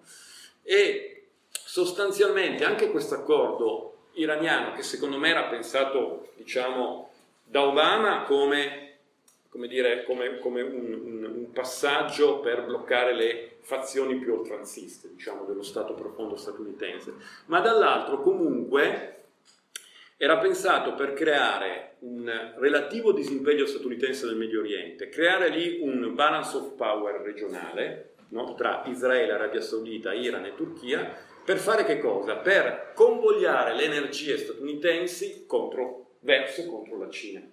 Quindi anche quello ovviamente è molto differente no, dalla politica di Trump, però anche quello indicava, diciamo a livello macro, una, una, una direzione ehm, una direzione. Poi Obama ovviamente non è riuscito a evitare la polarizzazione interna hm, della società statunitense che ha portato poi eh, diciamo alla crisi, della, alla crisi della, del fronte democratico e alla vittoria elettorale, abbia, perso, abbiamo, abbiamo, avuto 2 milioni di voti in meno rispetto alla Clinton, alla vittoria elettorale di Trump, no? ma su questo poi parliamo diciamo, parlando del, del, neopo, del neopopulismo. Quindi sia il fattore che dicevo prima a livello di crisi profonda sistemica dell'accumulazione capitalistica, sia a livello di smottamenti, smottamenti geopolitici, grazie. direi che ehm, non andiamo verso un ordine multipolare. Ecco perché nel libro io tengo a dire attenzione al termine declino. Il termine eh, declino applicato agli Stati Uniti, a parte che lo si applicò già da sinistra negli anni 70 e fu chiaramente prematuro, no? visto ovviamente ex. E a parte il fatto che dà l'idea, diciamo, eh, rientra in un approccio tipico appunto della scuola delle transizioni egemoniche, della World System Theory, e poi, diciamo, eh, elaborato al meglio da Righi, soprattutto nel, nel suo ultimo libro, Dan Smith a Pechino, dà l'idea che sostanzialmente eh, sia possibile, sia pensabile comunque, una transizione egemonica non tenendo conto di quel fattore che lo stesso Righi a un certo punto mette in campo che richiama biforcazione, no? biforcazione tra potenza, eh, tra potenza militare e eh, diciamo, potenza economica, è molto più raffinata l'analisi di Righi, la, la metto rozzamente così. Cioè, in fondo siamo arrivati a un sistema capitalistico globale in cui è difficile pensare che questa biforcazione tra potenza militare degli Stati Uniti e potenza delle, delle, poten- delle, delle nazioni, delle economie emergenti, e in primis la Cina, in qualche modo sia tale per cui a un certo punto, come dire, eh, eh, si dia la transizione egemonica nelle forme in cui si andata, si è data nelle fasi precedenti. Cioè in qualche modo mi sembra che il sistema capitalistico globale sia arrivato esso stesso a un punto di non ritorno, che si può in qualche modo sintetizzare in questo, cioè sostanzialmente senza gli Stati Uniti, con gli Stati Uniti il caos è è crescente. senza gli Stati Uniti però rischia di rompersi tutto il meccanismo. Perché? Per, come dire, ovviare alla crisi e pensare a, una, a un accesso della Cina, parliamoci chiaro, un accesso della Cina nel club dei paesi imperialisti. La Cina attualmente non è per una serie di indici ancora diciamo, annoverabile a mio, avviso nel, nel, nel, club dei paesi imperialisti. Cosa è per, che, per come si è trasformata l'accumulazione capitalistica globale? E beh, sostanzialmente dovrebbe succedere una cosa, cioè sostituire gli Stati Uniti, ma eh, in qualche modo rimettendo in moto il meccanismo sia dell'accumulazione reale sia del debito, cioè sostituire gli Stati Uniti come primo paese indebitato, perché questo è diventato il sistema capitalistico globale.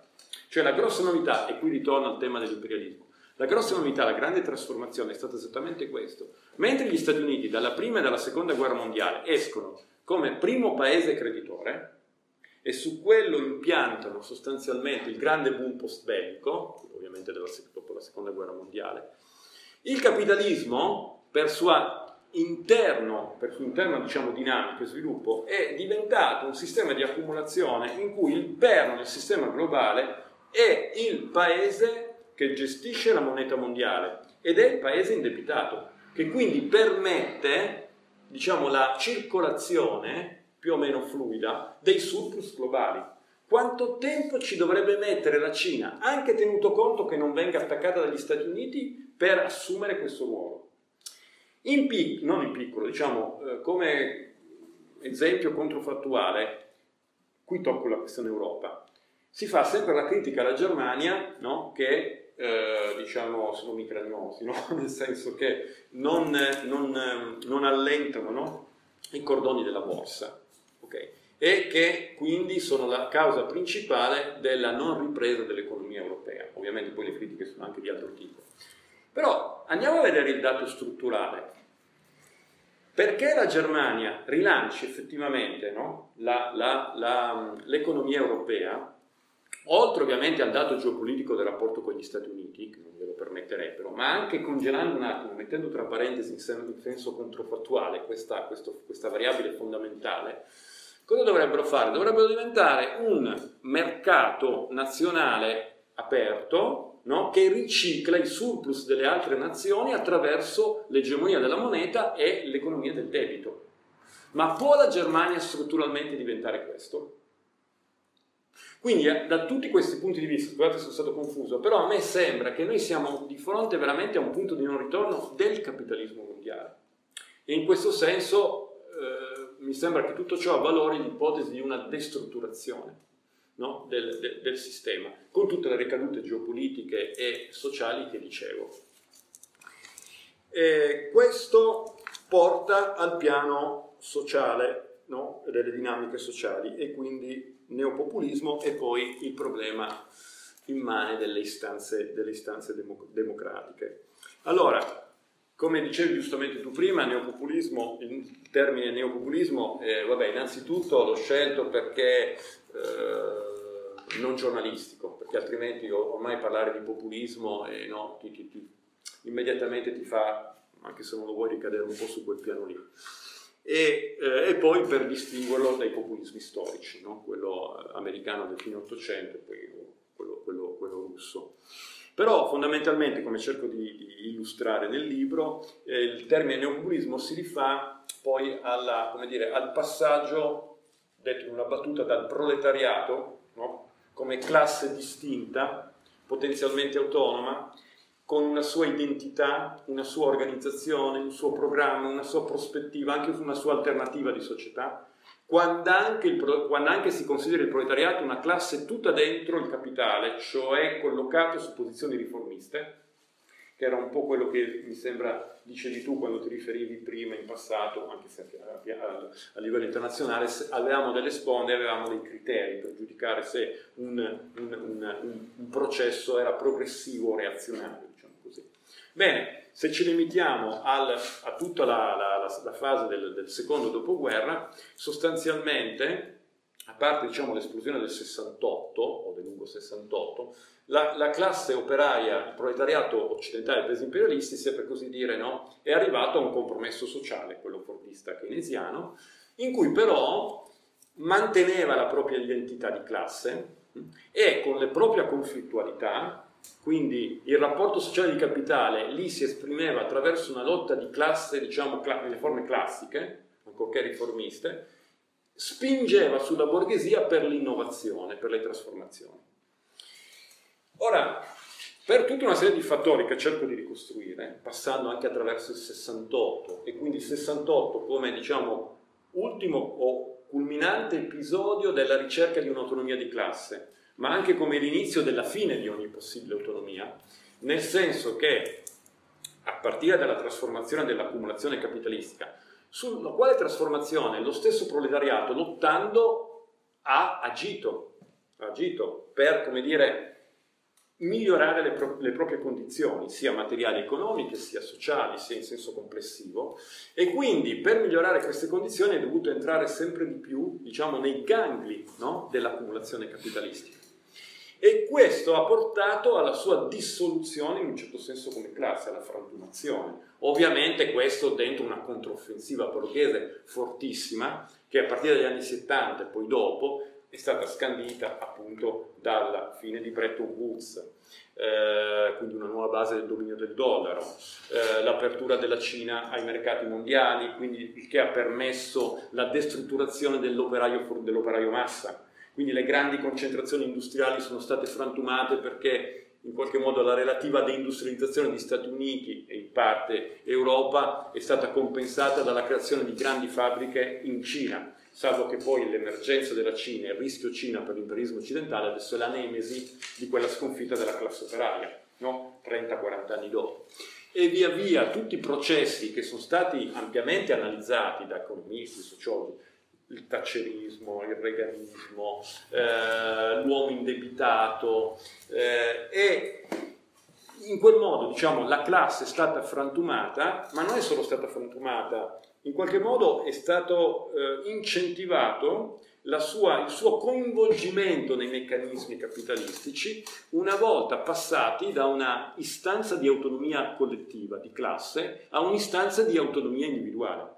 Cioè la genialità e quindi anche diciamo, le, le, le, i margini ancora di, di, di, di, vivacità del sistema capitalistico si sono visti nel fatto che durante il cosiddetto neoliberismo sostanzialmente è chiaro che il proletariato è andato, in corso, è andato incontro a questi fenomeni di destrutturazione, ma al tempo stesso, soprattutto per quanto riguarda le nuove generazioni, il capitalismo occidentale imperialista ha, è stato in grado di lavorare sull'attivizzazione degli individui.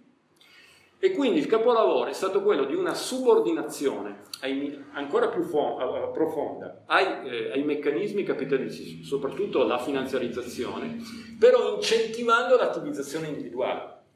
E questo finché le cose sono andate bene economicamente. Noi l'abbiamo visto, diciamo, fino almeno allo scoppio della prima bolla, quella tecnologica, il 2000-2001, e poi ancora nei primi anni 2000 L'abbiamo visto nel senso di coinvolgimento, di creazione di consenso, cioè fenomeni come quello di Berlusconi, per dire un fenomeno strano di bassa lega.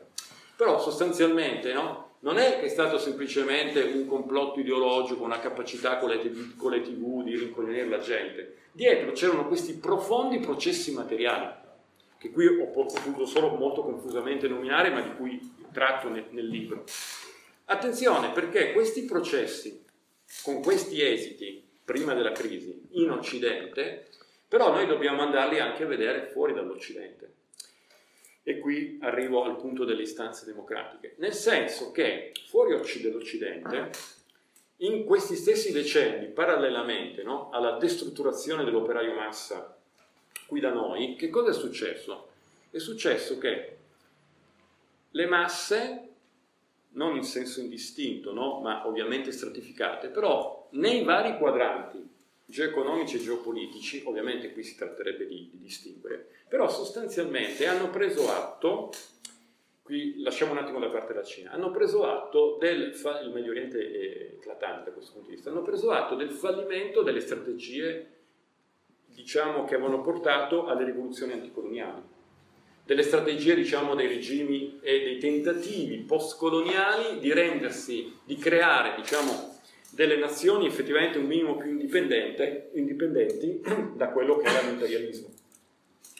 La presa d'atto di questo fallimento dei regimi postcoloniali, ehm, questo è interessante, non ha portato a una radicalizzazione in generale di queste masse in funzione anti-occidentale non ha portato a una ricerca di programmi di effettiva autonomizzazione dall'imperialismo e di lotta adesso.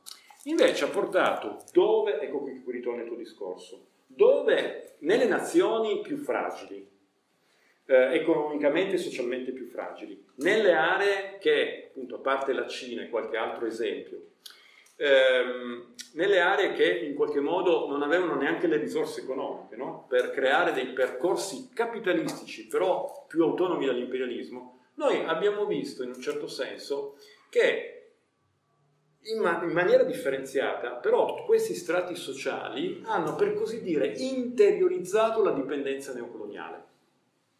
E questo ci spiega il fatto che quando scoppia Piazza Tahrir, che è il momento più alto dentro il ciclo della crisi globale di risposta ehm, appunto agli effetti di questa crisi, nel momento più alto cosa è successo? Che i manifestanti di Piazza Tahrir giustamente se la sono prese con Mubarak no? e quindi il loro programma immediato democratico, la loro istanza democratica era quella di lotta contro corruzione, casta, ripuliamo casa nostra. Ma ripuliamo casa nostra e qui insieme, la citazione che hai fatto tu va però vista insieme ai limiti interni immanenti, no? questi movimenti.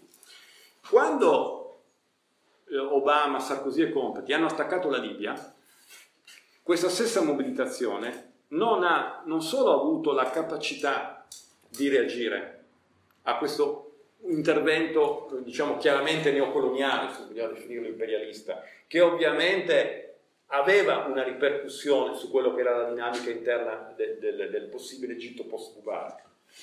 Non solo non hanno reagito, ma in parte non l'hanno neanche colto. Come se si potesse lottare no, alla, eh, diciamo, alla corruzione interna, alla degenerazione dei sistemi postcoloniali, come dire, incapsulandosi rispetto a quello che, succedeva, che succede no, ai livelli medio-alti no, del sistema globale. E questo perché? Perché sostanzialmente quel discorso che è passato in Occidente, insieme di destrutturazione del corpo del proletariato e di coinvolgimento sempre maggiore nei meccanismi del, del, del, della sostituzione reale, della finanziarizzazione, per altri versi è passato in aree, anche in queste aree più deboli. Non a caso noi vediamo in avanscena ceti medi, che ovviamente sono molto differenti dai ceti medi occidentali, e quei ceti medi in formazione che sono la gioventù scolarizzata, che nutre aspettative per l'Occidente piuttosto che lottare contro l'Occidente e quindi assume in un certo senso eh, il mercato come una piattaforma data, naturale, che si tratta di democratizzare. Ma di democratizzare innanzitutto liberandole dalle incrostazioni, dai blocchi, che sono, quali sono questi blocchi? Sono i blocchi posti appunto dai regimi postcoloniali. Non è il blocco posto dall'imperialismo. E noi vediamo questa cosa in altra forma anche nelle incredibili aspettative che hanno i cosiddetti profughi quando scappano dall'Africa e vengono da noi. Molto, molto, secondo me, la maggior parte di questi invischiati nei meccanismi del microcredito. No? Allora, queste situazioni qui, poi parlo della Cina che è una situazione differente, definiscono un campo, guardate che ovviamente qui si tratterebbe di differenziare paese per paese, fase per fase. Ma se noi andiamo a prendere le manifestazioni brasiliane del 2012-2013, che hanno diciamo, indebolito il lulismo no? e la presidenza eh, Rousseff, erano manifestazioni di, tra virgolette, un ceto medio, ovviamente questa categoria tra mille virgolette perché bisognerebbe analizzarla, e di giovani, di gioventù, che giustamente, giustamente partendo dalla richiesta, no? eh, dal, dal, rifiuto, adesso non mi ricordo se era l'aumento del, del prezzo del, dei, dei, mezzi di trasporto o dalla richiesta dei, dei mezzi di trasporto gratis, hanno mostrato da un certo punto di vista di essersi abituati a che cosa? Al fatto che la politica di Lula, proseguita da Rousseff, era quella sostanzialmente di far arrivare beni di consumo, okay? di importarli, okay? quindi di elevare insieme ai programmi contro la fame per le masse contadine, di elevare la, la condizione media hm, della popolazione brasiliana, ovviamente non andando a intaccare però i meccanismi della dipendenza dall'imperialismo e quando, quando è intervenuta da un lato la crisi globale, o meglio, quando la Cina, a cui il Brasile si era legato come paese esportatore, in qualche modo ha iniziato un pochino a stringere, sono venuti fuori tutti i problemi e quel ceto medio lì, come dire, non è che è andato a cogliere l'insieme delle questioni e quindi a dire che per un Brasile effettivamente autonomo, indipendente, moderno, bisogna intaccare i meccanismi strutturali di dipendenza dall'imperialismo. No, quelle manifestazioni con milioni di gente in piazza, se tu andavi con le bandiere rosse della sinistra dei lulisti, ti cacciavano via. Queste sono contraddizioni reali. Non parliamo poi, dovremmo parlare della Bolivia, movimenti indigeni e così via, ogni situazione ovviamente specifica. Però ci, ci dicono, non, non, ci, o, o, dell'Argentina dopo, dopo, dopo, la, dopo la, come si chiama? La, Kirchner, quattro anni di Macri che ha iniziato di nuovo a far crescere e così via. Però anche lì il ceto medio si era di nuovo spostato. No?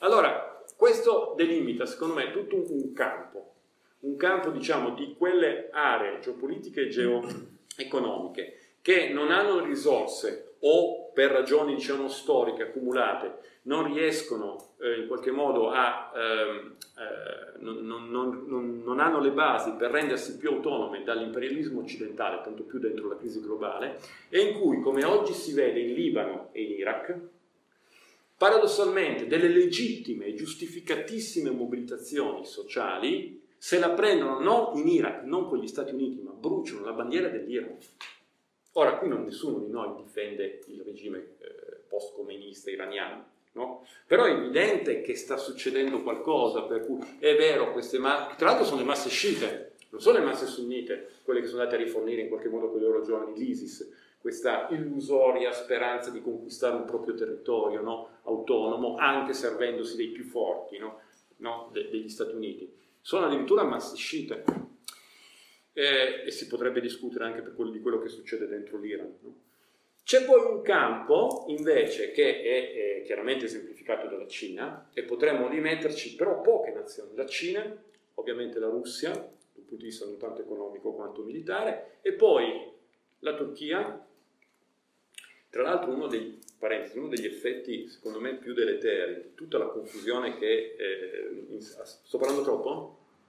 No a sinistra eh, diciamo, ha regnato rispetto alla questione Kurdistan e così via, uno degli effetti più deleteri, se, se, se, avete notato, è quello di aver dato la stura a uno sciovinismo antiturco.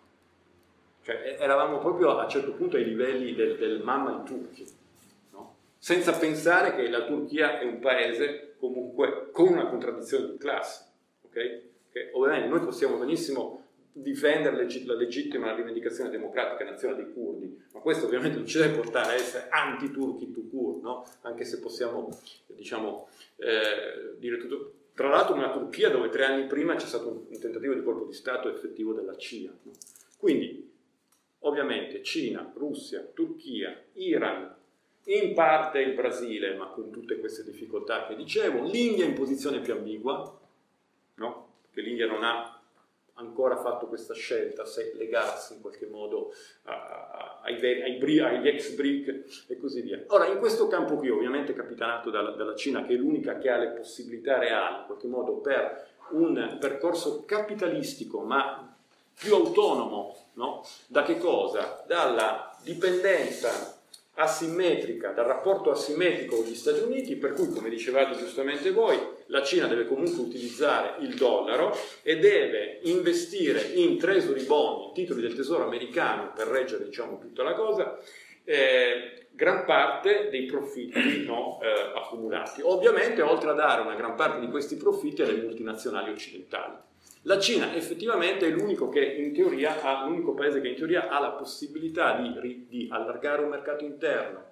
Eh, ecco, però torniamo al problema che dicevo prima, gli Stati Uniti non glielo permetteranno, anche a costo di, di e qui Obama, Trump, anche a costo di, ehm, dire, di, di, di scuotere tutto il sistema internazionale, secondo me. Perché Trump, da questo punto di vista, uno sta proseguendo, come dicevo, la, la, la, linea già tracciata da Obama e Clinton del pivot to Asia, ovviamente, to Asia, ovviamente incrementando e col suo stile, no?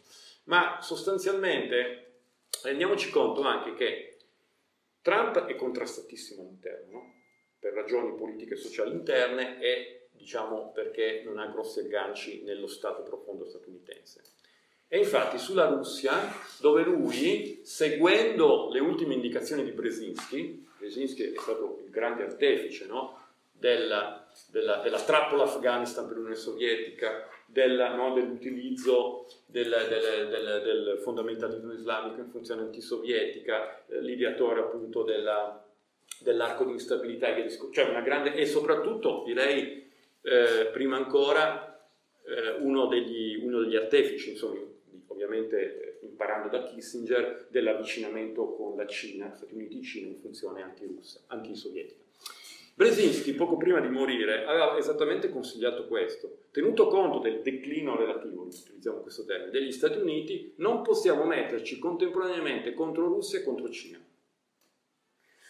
Trump è l'espressione confusissima, tutto quello che volete, di questo, di questo, non dico di questa linea, no, di questa strategia, non sto dicendo che ovviamente una strategia ben definita, però l'espressione di questa esigenza dell'imperialismo statunitense. Ora, sulla Russia gli stanno ponendo tutti gli ostacoli possibili, no? ehm, anche se il ritiro parziale delle truppe statunitensi dalla Siria, tutto sommato una presa d'atto che in Siria non siamo riusciti a fare il regime change, no? e in qualche modo dobbiamo addivenire a patti lì con la Russia.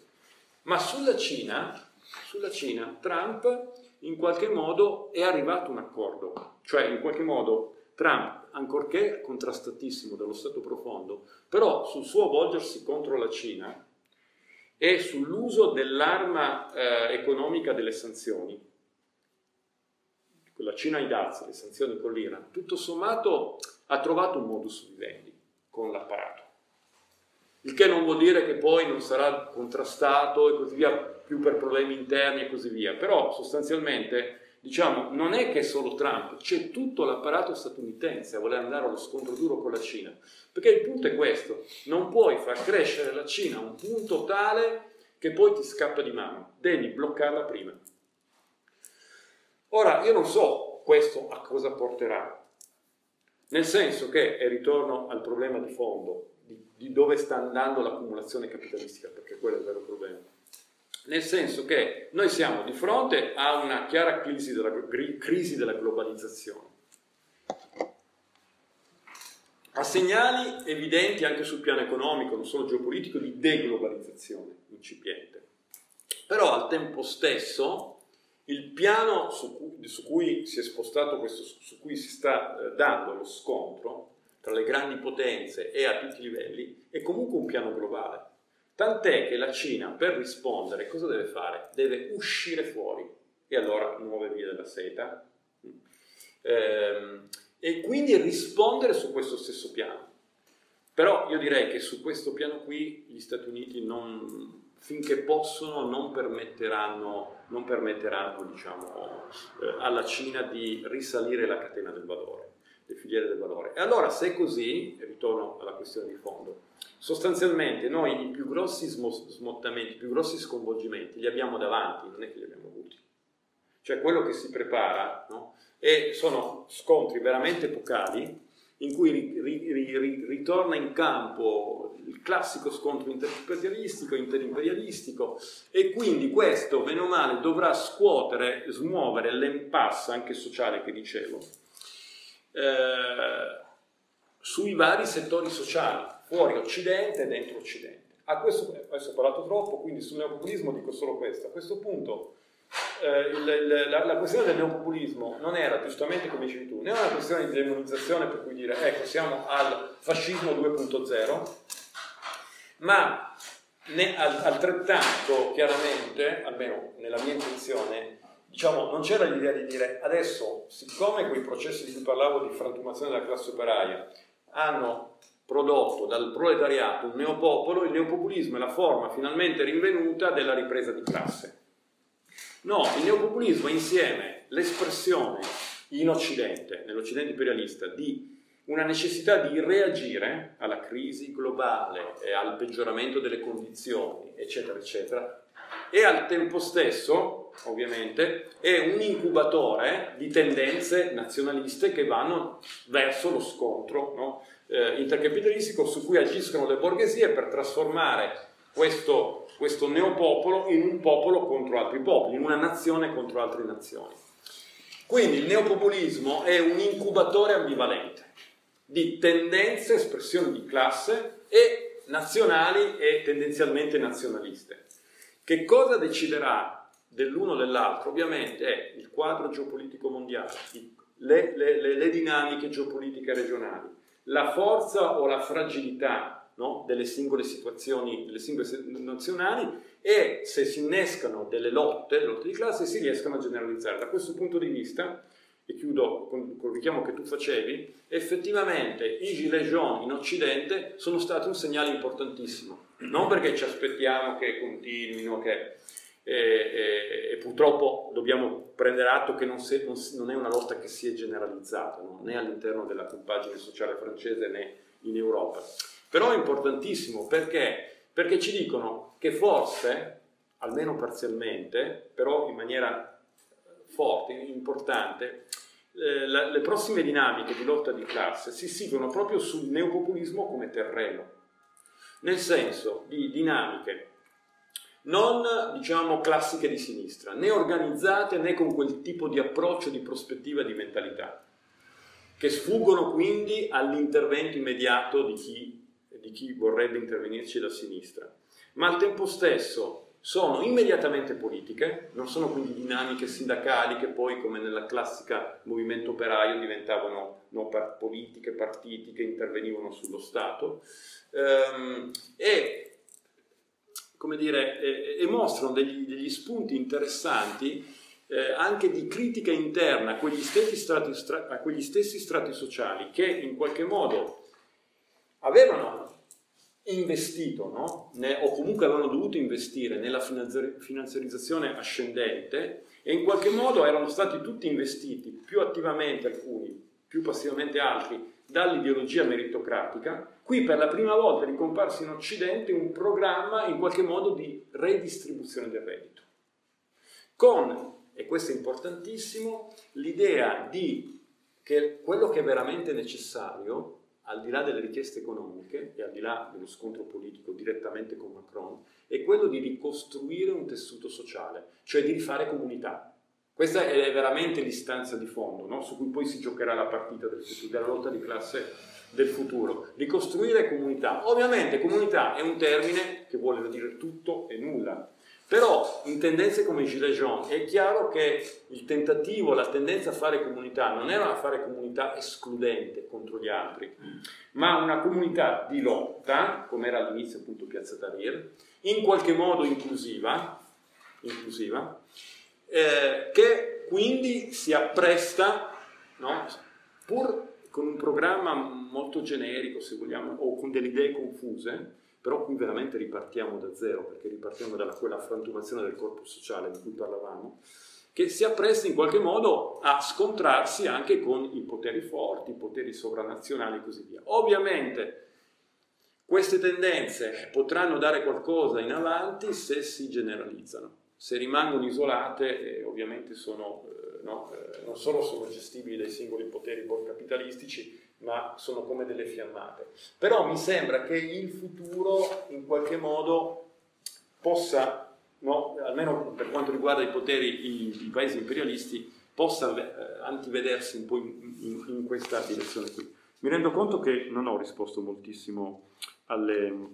però insomma confusamente in qualche modo ho, ho più, come dire, parlato un po' a ruota libera, stimolato dalle, dalle, dalle vostre osservazioni effettivamente interessanti ma anche che necessiterebbero un livello di riflessione ulteriore, no? perché alcune domande eh, effettivamente vanno un po', eh, un po', al cuore del problema e, e sono, che poi è, è, il problema della prospettiva, di cosa ci aspetta, cosa ci aspetta il, il, futuro. Vabbè, mi fermerei qui perché ho già parlato troppo.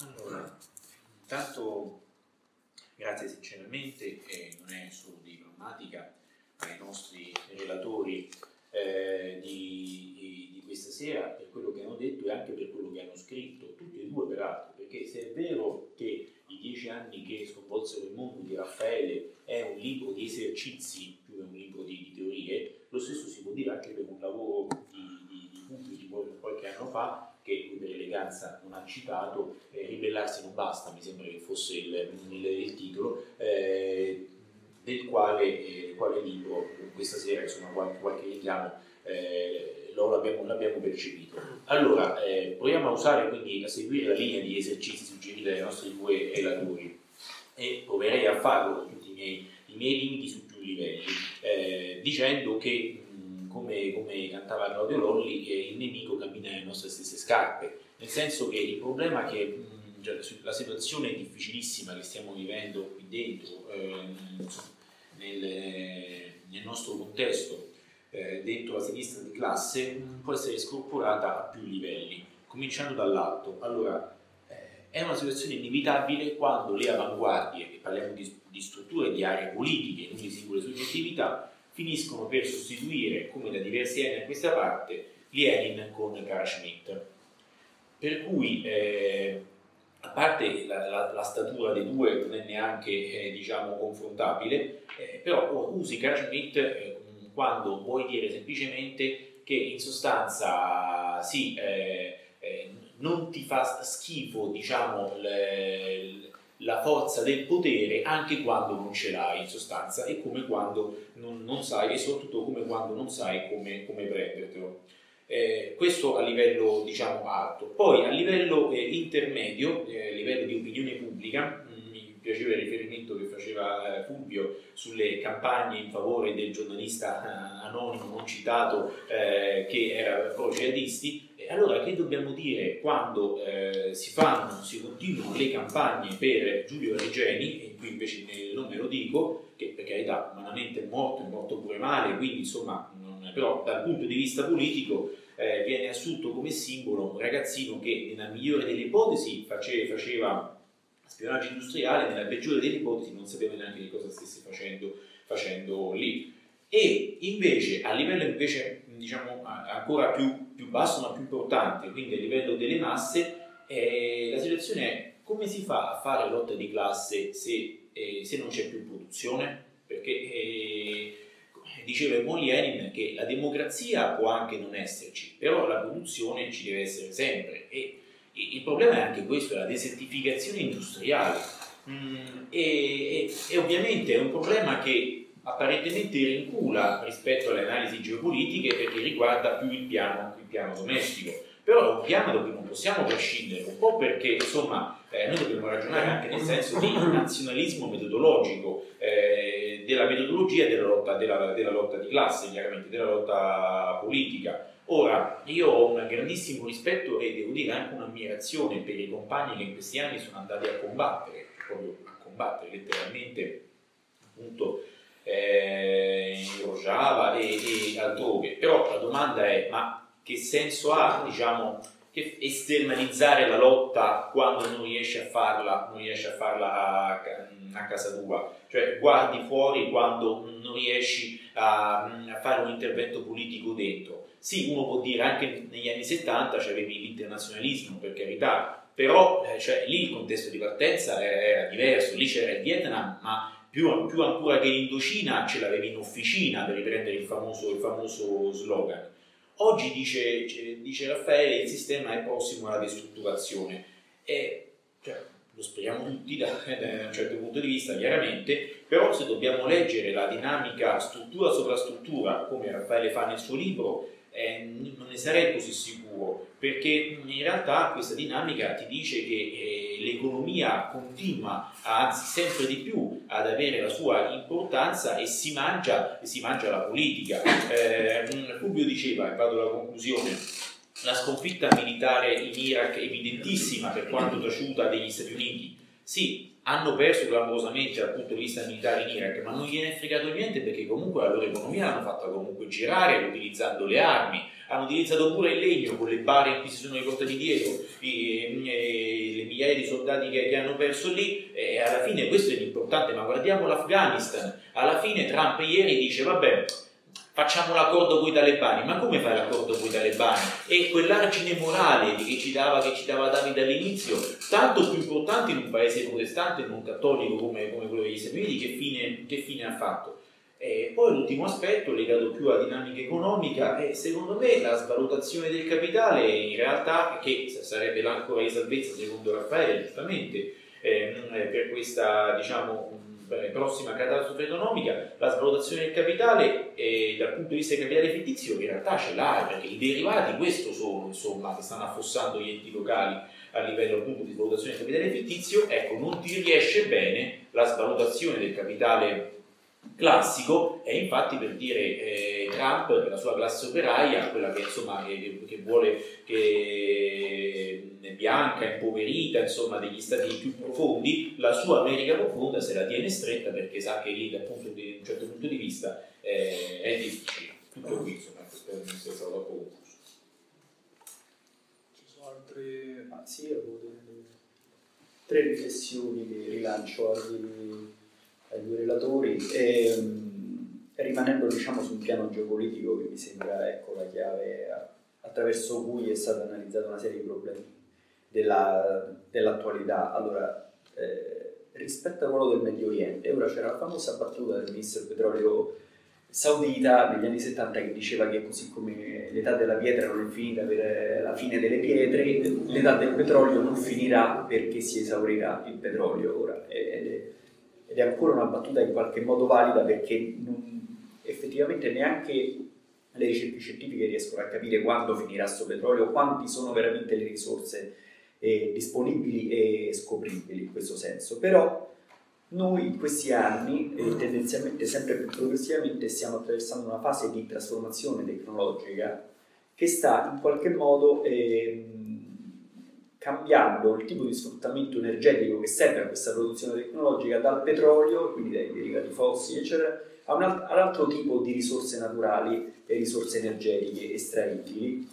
In particolare faccio riferimento alle terre rare, litio, cambio, cromo, eccetera, tutte queste, tutte queste materie prime che, se, che sostanzialmente eh, sostengono la produzione di batterie attorno a cui vengono eh, sviluppate nuove tecnologie. E non a caso poi c'è il colpo in Libia che non, magari non possiamo leggerlo attraverso il complottismo, ma è un dato di fatto che è in Libia, in Bolivia, e che in Bolivia c'è una delle principali miniere di litio al mondo. Appunto, non è solo quel motivo, però casualmente poi c'entrano sempre questi, questi, questi fenomeni anche geoeconomici.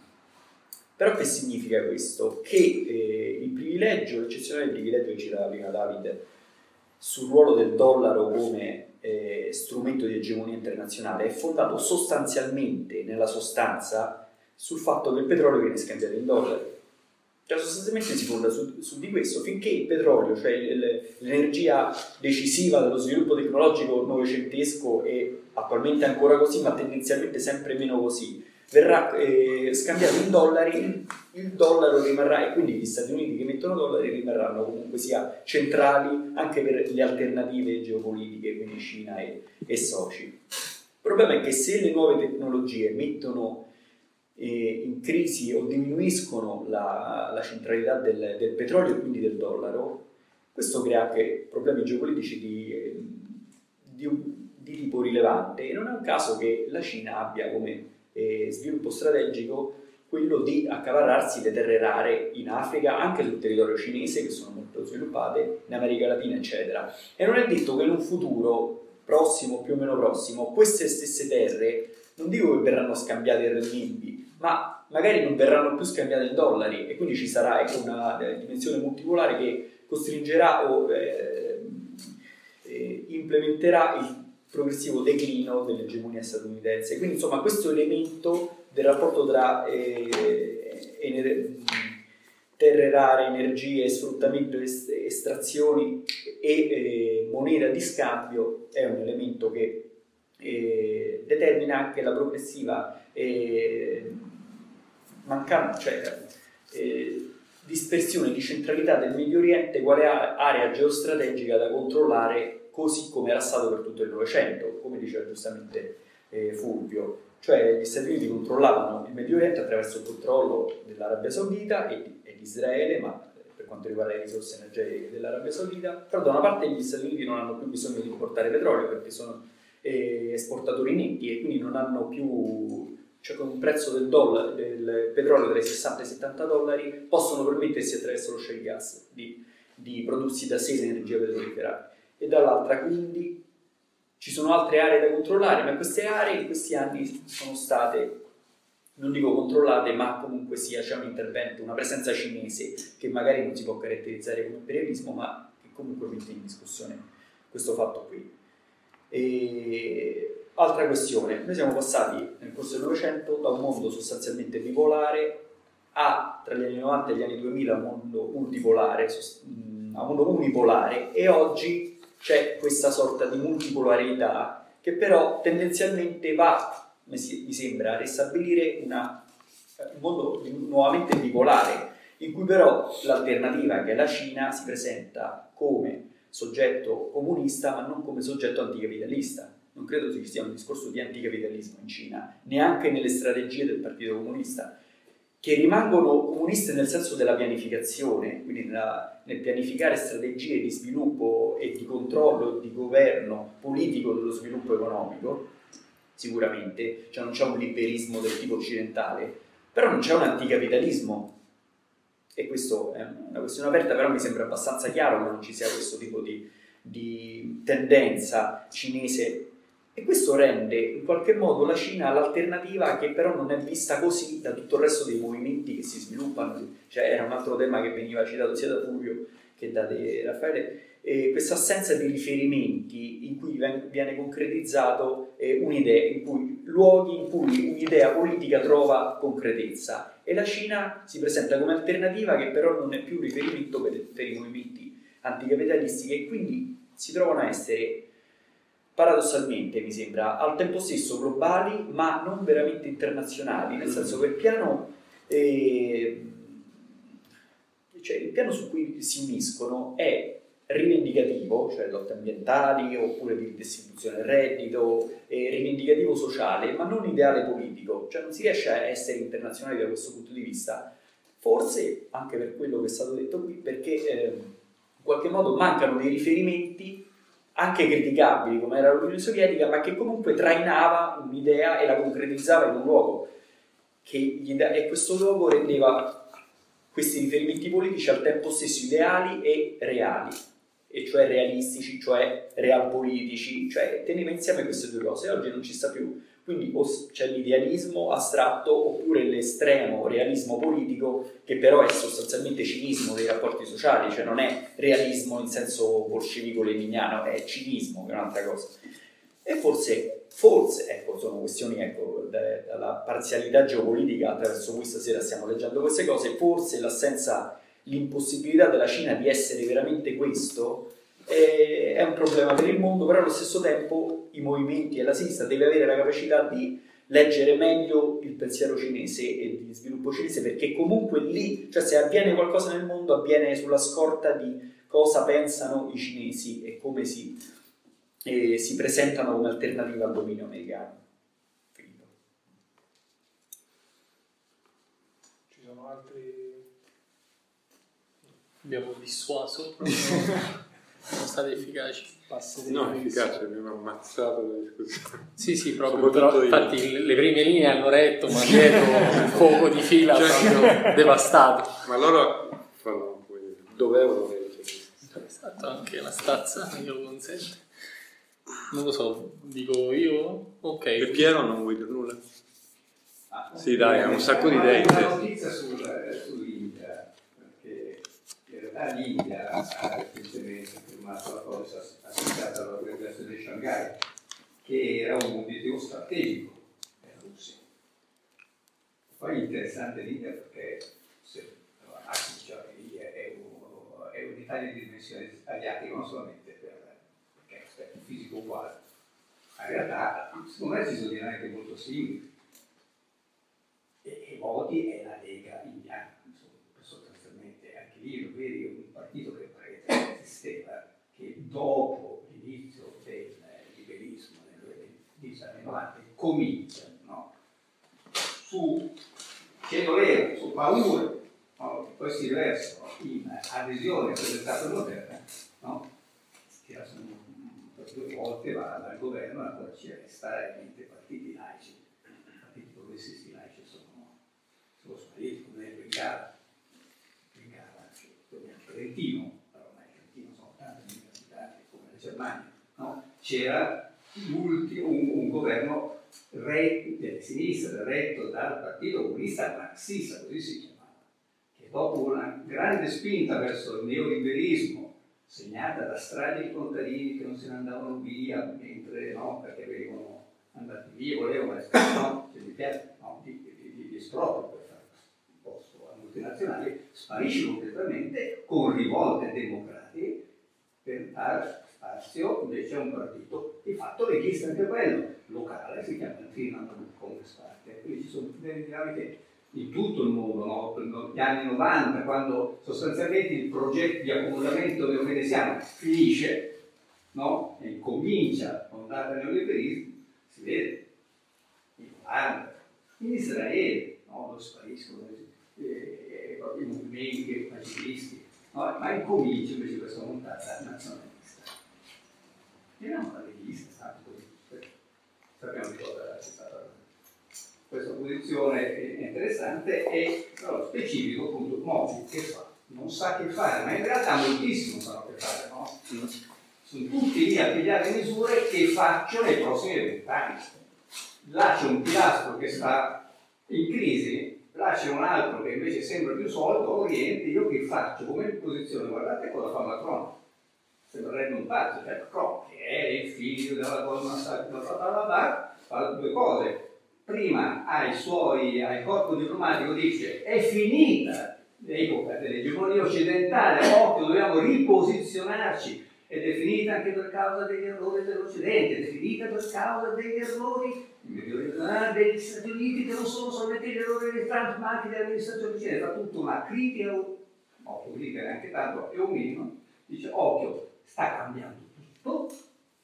E poi mesi dopo dice la Nato è in, eh, in cipolla sostanzialmente in modo cerebrale, poi c'è che incazzare, la, eh, non so se poi la Merkel si incazza perché c'era tutto che si deve dato la tempia che dice guarda che devi andare lì con quello scemo perché no, tu, tu tu, no, perché ti punta, no, perché fuggire la tempia. E quindi tutti stanno cercando di, di, di riposizionarsi, la Turchia che sta facendo tutto, no? Poi qui, poi là, compri i missili russi, poi no, sappiamo come sta andando a finire, ma cioè come sta andando, come si sta cercando di fare quindi attrattori, no? uno che perde in potenza, altri che ne acquisiscono, però appunto in queste dinamiche succederà una guerra, non lo so perché in realtà come fa a succedere una guerra tra gli Stati Uniti e la Cina? Tanto gli Stati Uniti non possono fare la guerra sul campo. Si sa benissimo che gli Stati Uniti non riescono a mettere gli scapponi senza pigliarli. No? Posso buttare bombe atomiche, sa benissimo che non, non possono non possono permetterselo, anche se poi l'incidente tutto strano potrebbe esserci. Ma loro lo sanno, allora io mai nella mia vita avrei pensato che mi sarei messo a scambiare email con l'ex segretario del tesoro di Reagan. No, perché l'ho fatto perché devo intervistare, sono messo. Ho detto, Piero, che mi stai parlando? Non è che la Cina combinata con la Russia ci può fare basta uno dei due paesi c'è neanche bisogno della combinazione dei due. Uno che sa, insomma, lui è un stampo, che odia i neoconservatori, e, e quindi facciamo questo discorso. Quindi una guerra è improbabile. C'è una situazione di dettoriamento che non si capisce bene effettivamente come può andare a finire, perché poi ci sono i meccanismi, grossi meccanismi della finanziarizzazione che stanno arrivando a un punto, tu dici non ritorno, a un punto di rottura. E lo si vede, Deutsche Bank 45 mila miliardi di titoli derivati, non si sa più come salvarlo. Ah, facciamo finta che sia un 1550, così la salva la BCE, ma questi facciamo finta, no? Perché è un valore emozionale. Allora ci sono altri che rimangono 43.500 miliardi con cilindri in mano, no? Perché è così, vitale, vitale, fittizio. Però appunto si arriva a un, a un momento in cui non regge più il gioco, perché poi la finanziazione è uno schema non, cioè, non, non, non, regge più. Non regge più perché più un valore reale alla massa. Quando i titoli derivati sono il 1500 del PIL mondiale, che sono niente. 15 terre. Non esistono 15 terre, quindi non valgono niente. Sono debiti da una parte e dall'altra che non nessuno. Ma a parte questo, quello che mi interessa molto, è sempre eh, ribadito del lavoro di, di Raffaele, è che cerca di tenere uniti i due livelli grossi, uno è, è palese ormai lo scontro geopolitico, e l'altro invece sembra sparito da strada, è lo scontro sociale. Per cui la meditazione sono complotti o che non è vero che sono anche utilizzate da no? perché non c'è una direzione, non c'è un'organizzazione. Diciamo, Però oramai nell'ambito de, della sinistra, non quella, diciamo, però non so come chiamare, no? sembra che il, il, discorso sia polarizzato, no? mentre Lenin teneva unito la lotta all'imperialismo e la lotta sociale, no? anche se sapeva che non coincideva, no? quando parlava del reazionario emiro dell'Afghanistan, che però è oggettivamente l'imperialista sapeva che non coincideva, però le teneva unite, no? che ormai o si guarda allo scontro geopolitico o non è perché c'è questo scontro scontro così un po' tenero tra capitale e lavoro no? e gli scontri politici che non esistono. Me mi sembra che sia così polarizzata. Non so se sembra anche voi. No? Perché poi ci sono le grandi accuse, ma come tu guardi solamente lo scontro capitale-lavoro, ah no, tu guardi solamente gli scontri appunto carl-schmittiani più che marziani, no? Neanche gli, gli ignani, no? Perché appunto li vediamo lì.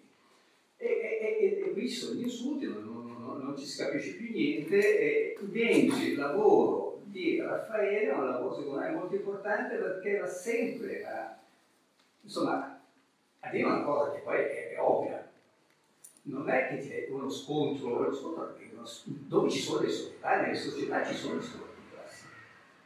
E quindi bisogna capire quali sono le dinamiche di classe e come evolveranno le dinamiche di classe. Perché, anche perché diciamo, noi non è che possiamo agire. Se potessimo agire, agiremo a livello sociale, non a livello politico.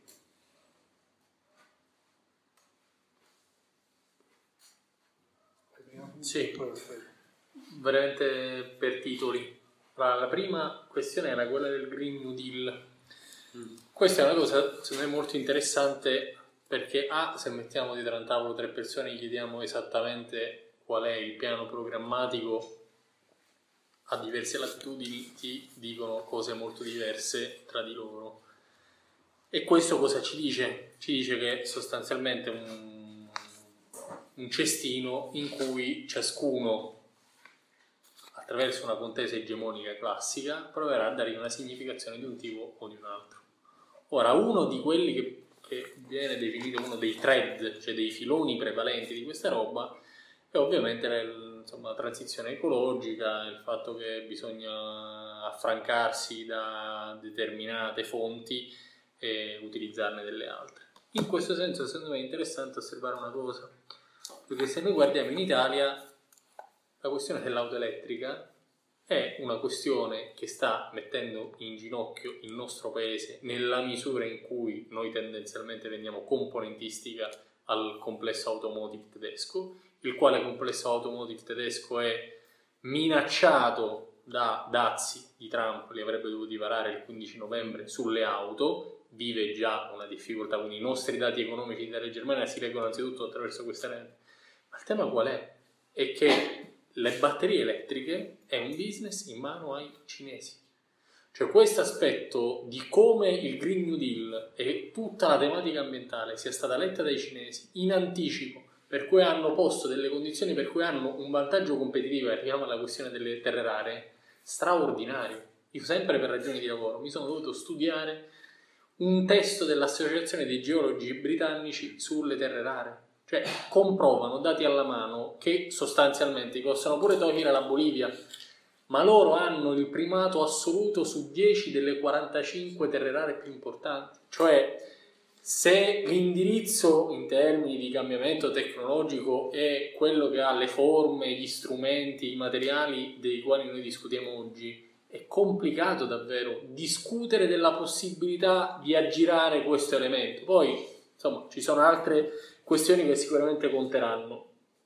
Seconda eh, questione, sono d'accordo con Ale, cioè noi abbiamo una lettura della Cina al di là degli stereotipi cui comunque siamo esposti assai stereotipata e cioè abbiamo una lettura secondo me eh, insomma limitata ovviamente anche della sua dialettica politica. Cioè c'è una dialettica politica tra quella che viene definita la scuola di Shanghai, cioè i libero scambisti e quelli che hanno fatto la giovane del partito, così si, si è soliti leggere la dinamica interna del partito e l'attuale Xi Jinping sarebbe stata una mediazione rispetto a una eh, dire, eh, sbandata che c'era stata a destra, ma cioè, davvero cioè, cominciare a eh, insomma, familiarizzare anche con un tipo di dibattito politico informato a culture, a sensibilità distanti dalle nostre, diventa un elemento di, di orientamento importante, ancora rapido. Sulla questione della ehm, Cina, il comunismo come alternativa, cioè, mi sembra proprio un dato di fondo, cioè la Cina ebbe negli anni 70 una fase nella quale si mise in testa di lanciare un suo messaggio universale alternativo a quello dell'Unione Sovietica, in America Latina ne sanno qualcosa, le fascinazioni maoiste o anche in India quelle sono i cascami di quel messaggio lì.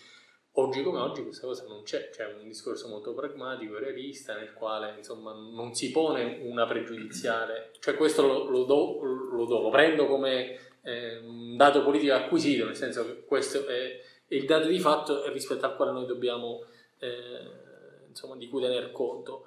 Nuove eh, aree da controllare, grande tema, scioglimento dei ghiacciai. Cioè, questa è una modifica strutturale proprio del campo, cioè come se tu hai giocato un campo di 80 metri a calcio, dici adesso è 105, dici ma come si fa?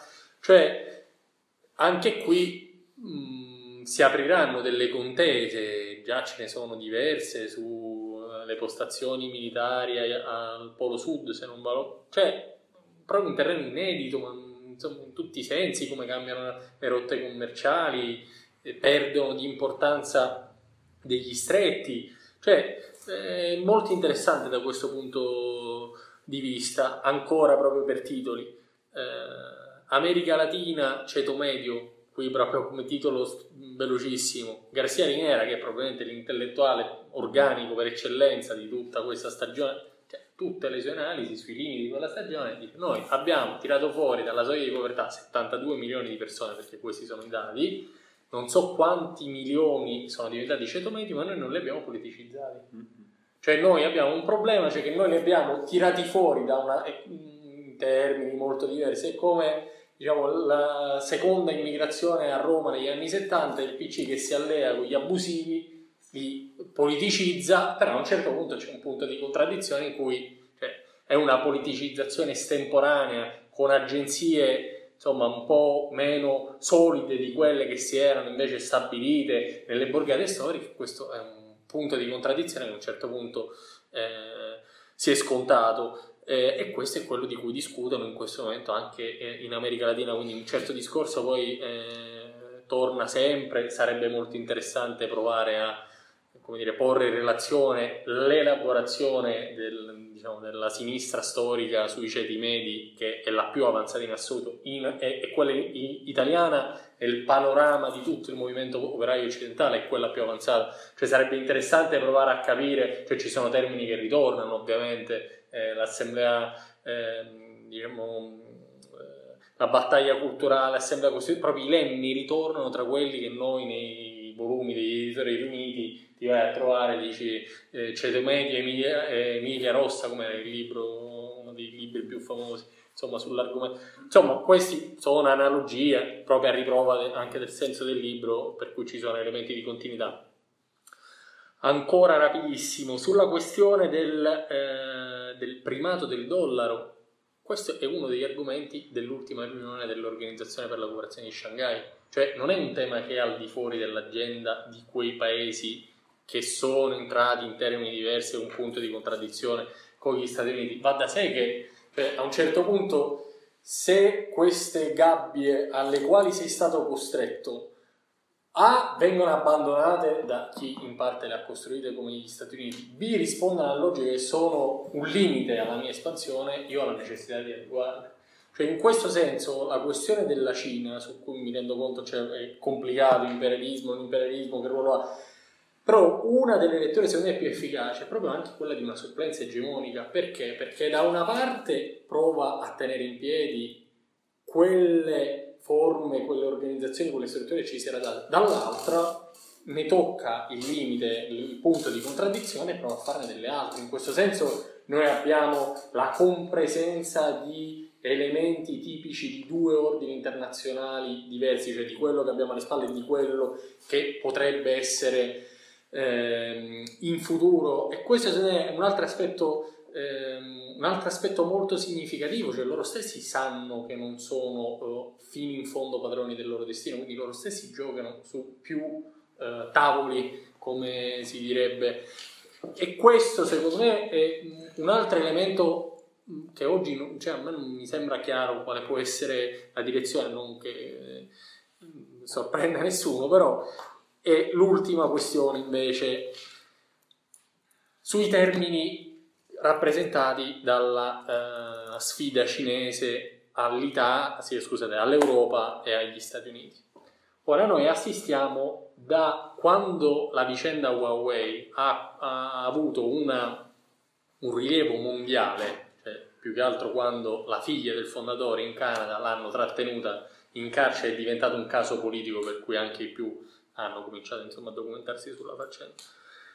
Il tema qual è? Eh, nell'amministrazione Trump, a un certo punto Trump si è chiamato i suoi e dice ma mi spiegate come cazzo è possibile che questi ci hanno sorpassato tecnologicamente? C'è un articolo del Financial Times di qualche mese fa in cui Stacey, che è un notista del Financial Times, dice dà conto di questo dibattito e dice ma com'è possibile che questi ci hanno superato? Cioè noi eravamo i primatisti? La risposta è il Telecommunications Act del 96 di Clinton, cioè che è lo sbriciolamento del trust del monopolio che ATT aveva costruito. Ora, perché mi soffermo su questa cosa? Perché tutto questo dibattito che noi abbiamo oggi, anche in Europa, Sole 24 ore ha ripreso da 10 giorni a martellare sulla questione dei campioni europei, dei campioni nazionali, cioè modificare la disciplina antitrust che impedisce a Alstom e Siemens di fondersi e di dar vita al colosso ferroviario, perché questi, qual è la risposta che si danno? Dicono, se noi non riusciamo a fare massa insieme, noi non riusciamo a competere con un miliardo e 600 milioni di persone che possono fare economie di scala, che hanno delle risorse, delle capacità alle quali noi in questo momento non siamo in grado di rispondere. Cioè la portata della sfida cinese è una portata che va a toccare uno strumento chiave come l'antitrust per gli Stati Uniti. Cioè, le elezioni, in questo momento c'è un pezzo di democratici, la Warren, che dicono noi li dobbiamo sbriciolare, a me non me ne frega nulla, ma questi hanno preso un potere improprio, non pagano le tasse, prendono i dati che hanno un valore economico incredibile, profilano tutto il profilabile, questa cosa deve finire. Trump stesso era stato costretto a cedere su questo terreno e a aprire la possibilità di sbriciolare Google, Apple, Amazon, Facebook. Cioè, i termini della questione non sono ordinari, cioè nelle più importanti riviste, anche nei più importanti think tank americano, discutono e dicono ma come si regge questa competizione dal punto di vista tecnologico? Cioè noi ci dobbiamo snaturare per rispondere a questa sfida o e quindi dar vita ai grandi gruppi, colossi quindi addio almeno un certo discorso di eh, concorrenza e libero o viceversa dobbiamo tenere perché così non, non reggiamo. Cioè, la discussione che c'è a livello di Unione Europea è esattamente questa. Tu hai la Malmstrom, cioè la commissaria della concorrenza confermata, ti dice, a Repubblica ancora un mese fa, ma quale? Quale bisogna garantire la concorrenza? Perché? Perché lei è espressione del pezzo più liberista dell'Europa. Francesi e tedeschi, da Grana, poi il manifesto di politica industriale, partono da questo. E ancora oggi, veramente, e chiudo, L'ultimo documento che è stato fatto dalla Commissione più tardi di tre settimane fa è quello sulle ehm, catene del valore, cioè si è fatto uno studio a livello specialistico per stabilire su quali ambiti eh, di mercato l'Europa ha un vantaggio comparato rispetto agli altri paesi. Si mettono lì in fila dicendo uno, due, quindi c'è la sanità digitale, meccatronica, intelligenza artificiale, poi dico, questa cosa si può fare se noi modifichiamo l'antitrust, quindi se noi prendiamo il TFUE, il Trattato di funzionamento dell'Unione Europea, che ti dice al 118 e 119 che inizio e fine di tutta sta benedetta Unione Europea è il libero mercato che è la base e l'obiettivo allo stesso tempo. Quindi, cioè, oggi sono questi i termini di, de, della sfida che ti impone una Cina che ha raggiunto questa capacità, una Cina che è riuscita a insomma, guadagnare questo potere. Vi ringrazio. Tardi, io accolgo tutte le vostre osservazioni che sembrano molto interessanti. Dico solo una cosa, eh, che, intervenire, perché anche sulla questione Medio Oriente, petrolio, autosufficienza degli Stati Uniti, legato appunto alle, alle possibili declinazioni del, del Green New Deal, è una questione complessa perché da un lato è vero lo shale permette l'autosufficienza e anzi l'esportazione da parte degli Stati Uniti dall'altro è strettamente legata non solo al prezzo del petrolio, che è una questione chiaramente geopolitica. Vi ricordo che quando, mi sembra nel 2014, a un certo punto l'Arabia Saudita, no, impulsata dagli Stati Uniti, fece, fece, cadere il prezzo del petrolio per voler mettere in, in, in, in um, in difficoltà la Russia, eravamo su intorno alla questione ucraina, no? mm-hmm. eh, non a caso poi la Russia non dopo decide di intervenire in Medio Oriente, no? perché eh, non è la questione solo del Medio Oriente e dell'alleato Siria, no? ma la questione che era messa in discussione proprio la, la, la, sua, eh, la, sua, tenuta anche interna rispetto a quando... venezuelana come? E poi, la, e poi, la, questione venezuelana, del resto quando cade l'Unione Sovietica negli anni precedenti c'era stato il problema del, debito, ma anche il problema del controshock petrolifero dopo no?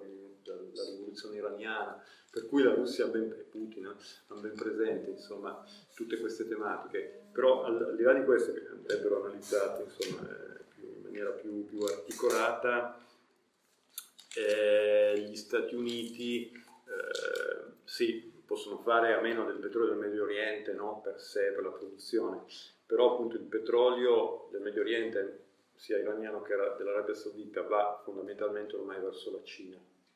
No? E quindi eh, non possono mollare da quel punto di vista il legame, come dicevi giustamente, certo. dollaro-petrolio, e inoltre il Medio Oriente è cruciale per le vie della seta. No? Quindi anche tutta la questione della Siria rientra anche in quello, e l'Iran se salta, no? diventa, fa saltare insomma, un pezzo fondamentale di una delle delle direttrici della via della seta. Però appunto questo avrebbe bisogno di... No, invece io volevo dire una... volevo fare una, una riflessione a voce alta nel seguire appunto la discussione interessante di questa serata, che è questa. Io forse ho anche dato un po' adito, non so se nel libro o nella discussione, di solito riesco meglio a scrivere che a parlare, eh, a, questo tipo di, di, di, di, possibile fraintendimento, cioè il problema è quello che eh, appunto la Cina sarà bloccata no? e non potrà, eh, non ci sarà transizione egemonica o comunque il problema è come quasi fosse quello di prevedere quello che succede.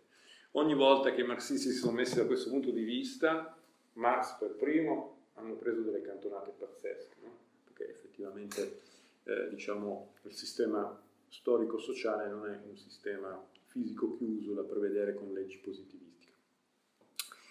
Eh, il punto è un altro, eh, probabilmente non sono riuscito ad esprimerlo, ed è questo. Comunque vada, si, comunque si mettono le varie variabili, si va allo scontro Stati Uniti-Cina e intorno a questo scontro no, si muove tutto e questo è strettamente collegato, cioè quanto più diventa asfittica l'accumulazione reale, tanto più l'imperialismo occidentale gli Stati Uniti in primis, ma poi in generale crescono le difficoltà di tutti gli attori, compresa della Cina stessa. Che attenzione a non sopravvalutare, questa è una discussione che andrebbe fatta nei vari aspetti. So, certo c'è la sfida cinese, però mi dite un marchio, a parte la Huawei, no? E la, mi dite un marchio cinese? Alibaba. No, un marchio di cose che compriamo. Un marchio cinese. Tipo di una grande multinazionale cinese. Perché conosciamo addirittura quelle della Corea del Sud, no? Perché quelle giapponesi. Un marchio. Cioè, adesso è una battuta, ma per dire, quanti milioni di contadini ha la Cina? Quanta gente che ancora abita in campagna, no? E che non è che può fare come ha fatto l'imperialismo occidentale, cioè emigrazione in America Voglio dire... Eh, però l'hanno fatti migrare in città. Sì, eh, ok, ma, eh, ma quello è un limite, perché cioè, dire, adesso potremmo mettere, ognuno potrebbe mettere, fare ping pong, quando si fa ping pong vuol dire che non va bene. Dico solo per dire, la sfida ci... Allora, noi siamo in una situazione inedita, mentre Lenin l'imperialismo è lo scontro interimperialistico, no? ma tra, diciamo, tra, tra, tra formazioni economico-statali chiaramente configurate come imperialiste, no? che quindi si lottano per sostituire la Gran Bretagna, il primo conflitto mondiale e per altri versi la prosecuzione del secondo conflitto mondiale. Qui è una situazione veramente inedita, un paese chiaramente emergente, chiaramente con, una, con enormi risorse, con una sua storia, una sua identità che non può essere destrutturata dall'imperialismo e con una, con una consapevolezza eh, dei rischi che si corrono, perché loro ricordano il secolo delle umiliazioni, cento anni in cui hanno dovuto, ecco, con tutti questi fattori, questo è inedito, perché abbiamo un paese che pur con tutti questi atu, eh, ovviamente è, come diceva Deng, ancora un paese in via di sviluppo, ancorché grande, un grande paese in via di sviluppo. Ovviamente il termine via di, paese in via di sviluppo non è più adeguato, però non, non, è, non ha ancora quelle, diciamo, quella configurazione che, eh, che, che, che permette appunto di operare prelievi imperialisti. Perché anche quando vai in Africa, in America Latina, è chiaro che non è che uno scambio ineguale, possiamo dire, no? Però guardate caso, perché lo può fare? Proprio perché concede condizioni più favorevoli a questi paesi, costruzione di infrastrutture e così via, eh, che quindi riescono a contrattare rispetto agli eventuali finanziamenti occidentali. Quindi anche quello, chiaro che c'è uno scambio ineguale, adesso si inizia a parlare de, con le vie della sete, i paesi che fanno i debiti e così via, noi però sostanzialmente siamo ancora al di qua, secondo me, della soglia del vero e proprio prelievo imperialista, il che è un problema per la stessa Cina, non perché la Cina moralmente non vuole diventare imperialismo, perché ovviamente questo vuol dire che valore prodotto in loco va ancora troppo verso l'Occidente. Ora, e potremmo mettere, ora questo solo per dire che cosa? Quindi quello che secondo me ci, ci deve interessare in prospettiva, per cui si parla veramente di decenni, è questo lo scontro è inevitabile, non sappiamo in che forma si dà, se con una guerra, con... Eh. Guarda che comunque il Pentagono i piani di guerra nucleare alla Cina ce l'ha già.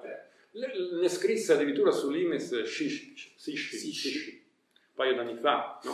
mettono in conto 300-400 milioni di cinesi morti, no? per cui non è altro che strano, qui siamo veramente no, però perché poi dovremmo riflettere su cosa sono gli Stati Uniti gli Stati Uniti non è un paese imperialista come c'è stato no? nella, nella, sequenza, cioè è, è, più, è, più, complessa. Comunque sia, al di là di questo, noi non sappiamo se ci sarà una guerra, che tipo di guerra, eh, oppure diamo ragione a Papa Francesco che è già iniziata e così via, però quello che ci interessa è questo, lo scontro ci sarà, rimetterà in gioco anche gli assetti sociali interni alla Cina, così come interni all'Occidente, e lì noi, secondo me, non avremo la situazione, diciamo nell'ipotesi migliore, non abbiamo una situazione tipo seconda guerra mondiale, dove, diciamocelo chiaramente, i giochi erano già fatti, al di là del giudizio che possiamo dare sull'Unione Sovietica di allora, l'Unione Sovietica di Stalin. Non è questo, però i giochi erano già fatti, nel senso che la maggior parte del proletariato, del proletariato occidentale, giustamente per difendersi dai fascismi, è disposto a un compromesso con l'imperialismo più forte che è gli Stati Uniti no? e a conquistare spazi dentro quel sistema. Quindi ogni possibilità rivoluzionaria era chiusa, era chiusa. Invece nella prima guerra mondiale che è successo? È per questo che nella prima guerra mondiale abbiamo un Lenin e nella seconda abbiamo Stalin e non viceversa. Perché proprio nel ca- caos crescente tutto quanto si sono aperte delle finestre, tra l'altro dove? A partire dalla Russia, che in un certo senso era, Cina, era allora la Cina di oggi, perché non era un paese imperialista, ma era comunque una potenza.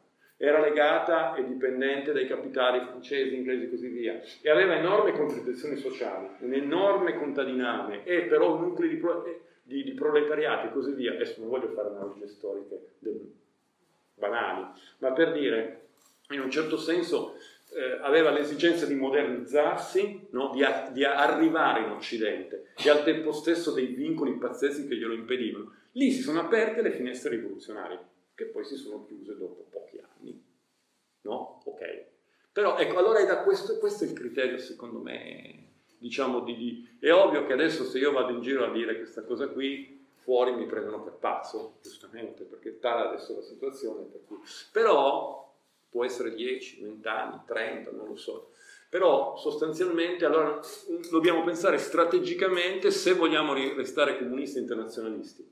Se poi, anche legittimamente, vogliamo dire, tutto sommato, un mondo multipolare è comunque meglio di sta merda di dominio statunitense, capisco perfettamente.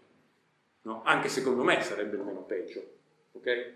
Però se oggettivamente eh, non è così facile arrivare a un mondo multipolare e, e, e quindi collocarsi lì dentro in maniera appunto progressista. Se veramente il capitalismo è in declino sistemico e il progressismo comunque connotato non c'è più, allora l'unica, secondo me, prospettiva ovviamente, non adesso, se no diventerei ridicolo, l'unica prospettiva è quella di pensare quali, quali, quali eh, finestre si aprono no, che possono rimettere in campo una prospettiva che oggi sembra sconfitta definitivamente che è quella del comunismo e dell'internazionalismo. No? E allora, leggendo il futuro nel presente, quali segnali ci sono, ovviamente non immediatamente in questo, in questo no, ma quali criteri mi può dare per leggere la situazione attuale? Questo è far giocare il futuro del comunismo nel presente del capitalismo in crisi. Questo è, adesso non, non so se sono riuscito a esprimerlo, no? però questo per me è poi il criterio di fondo, no? che, che, ci permette anche di andare al di là delle diciamo, contrapposizioni politiche e ideologiche che sono state nel Novecento, no? tra, le varie, tra, le varie, letture no? del comunismo, piuttosto che così via. Perché qui veramente la situazione è inedita e, e cambia completamente, le, cioè completamente sono in maniera decisa le, le carte in campo e bisogna capire quali saranno i nuovi termini della questione. No? Eh, io continuo a pensare che il capitalismo sta andando verso i suoi, i suoi, i suoi limiti, eh, quindi, però ovviamente questa è un'affermazione di cui si può avere una verifica, una verifica empirica con degli indici no, e così via.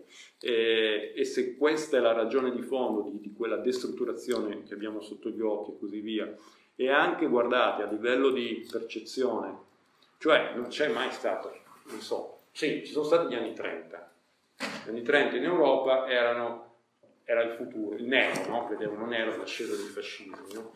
però tutto sommato cioè, era limitata all'Europa, se già andavi fuori nel, nel, no? nel, nel mondo non europeo, non penso che la percezione fosse questa.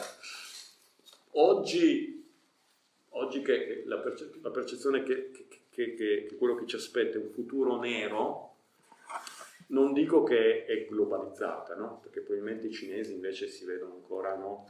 In ascesa, miglioramento di possibilità, però se togliamo la Cina e qualche altro, hm, secondo me è anche a livello di percezione di massa, quindi il no future, è anche indice del fatto che il capitalismo ha perso possibilità di progresso.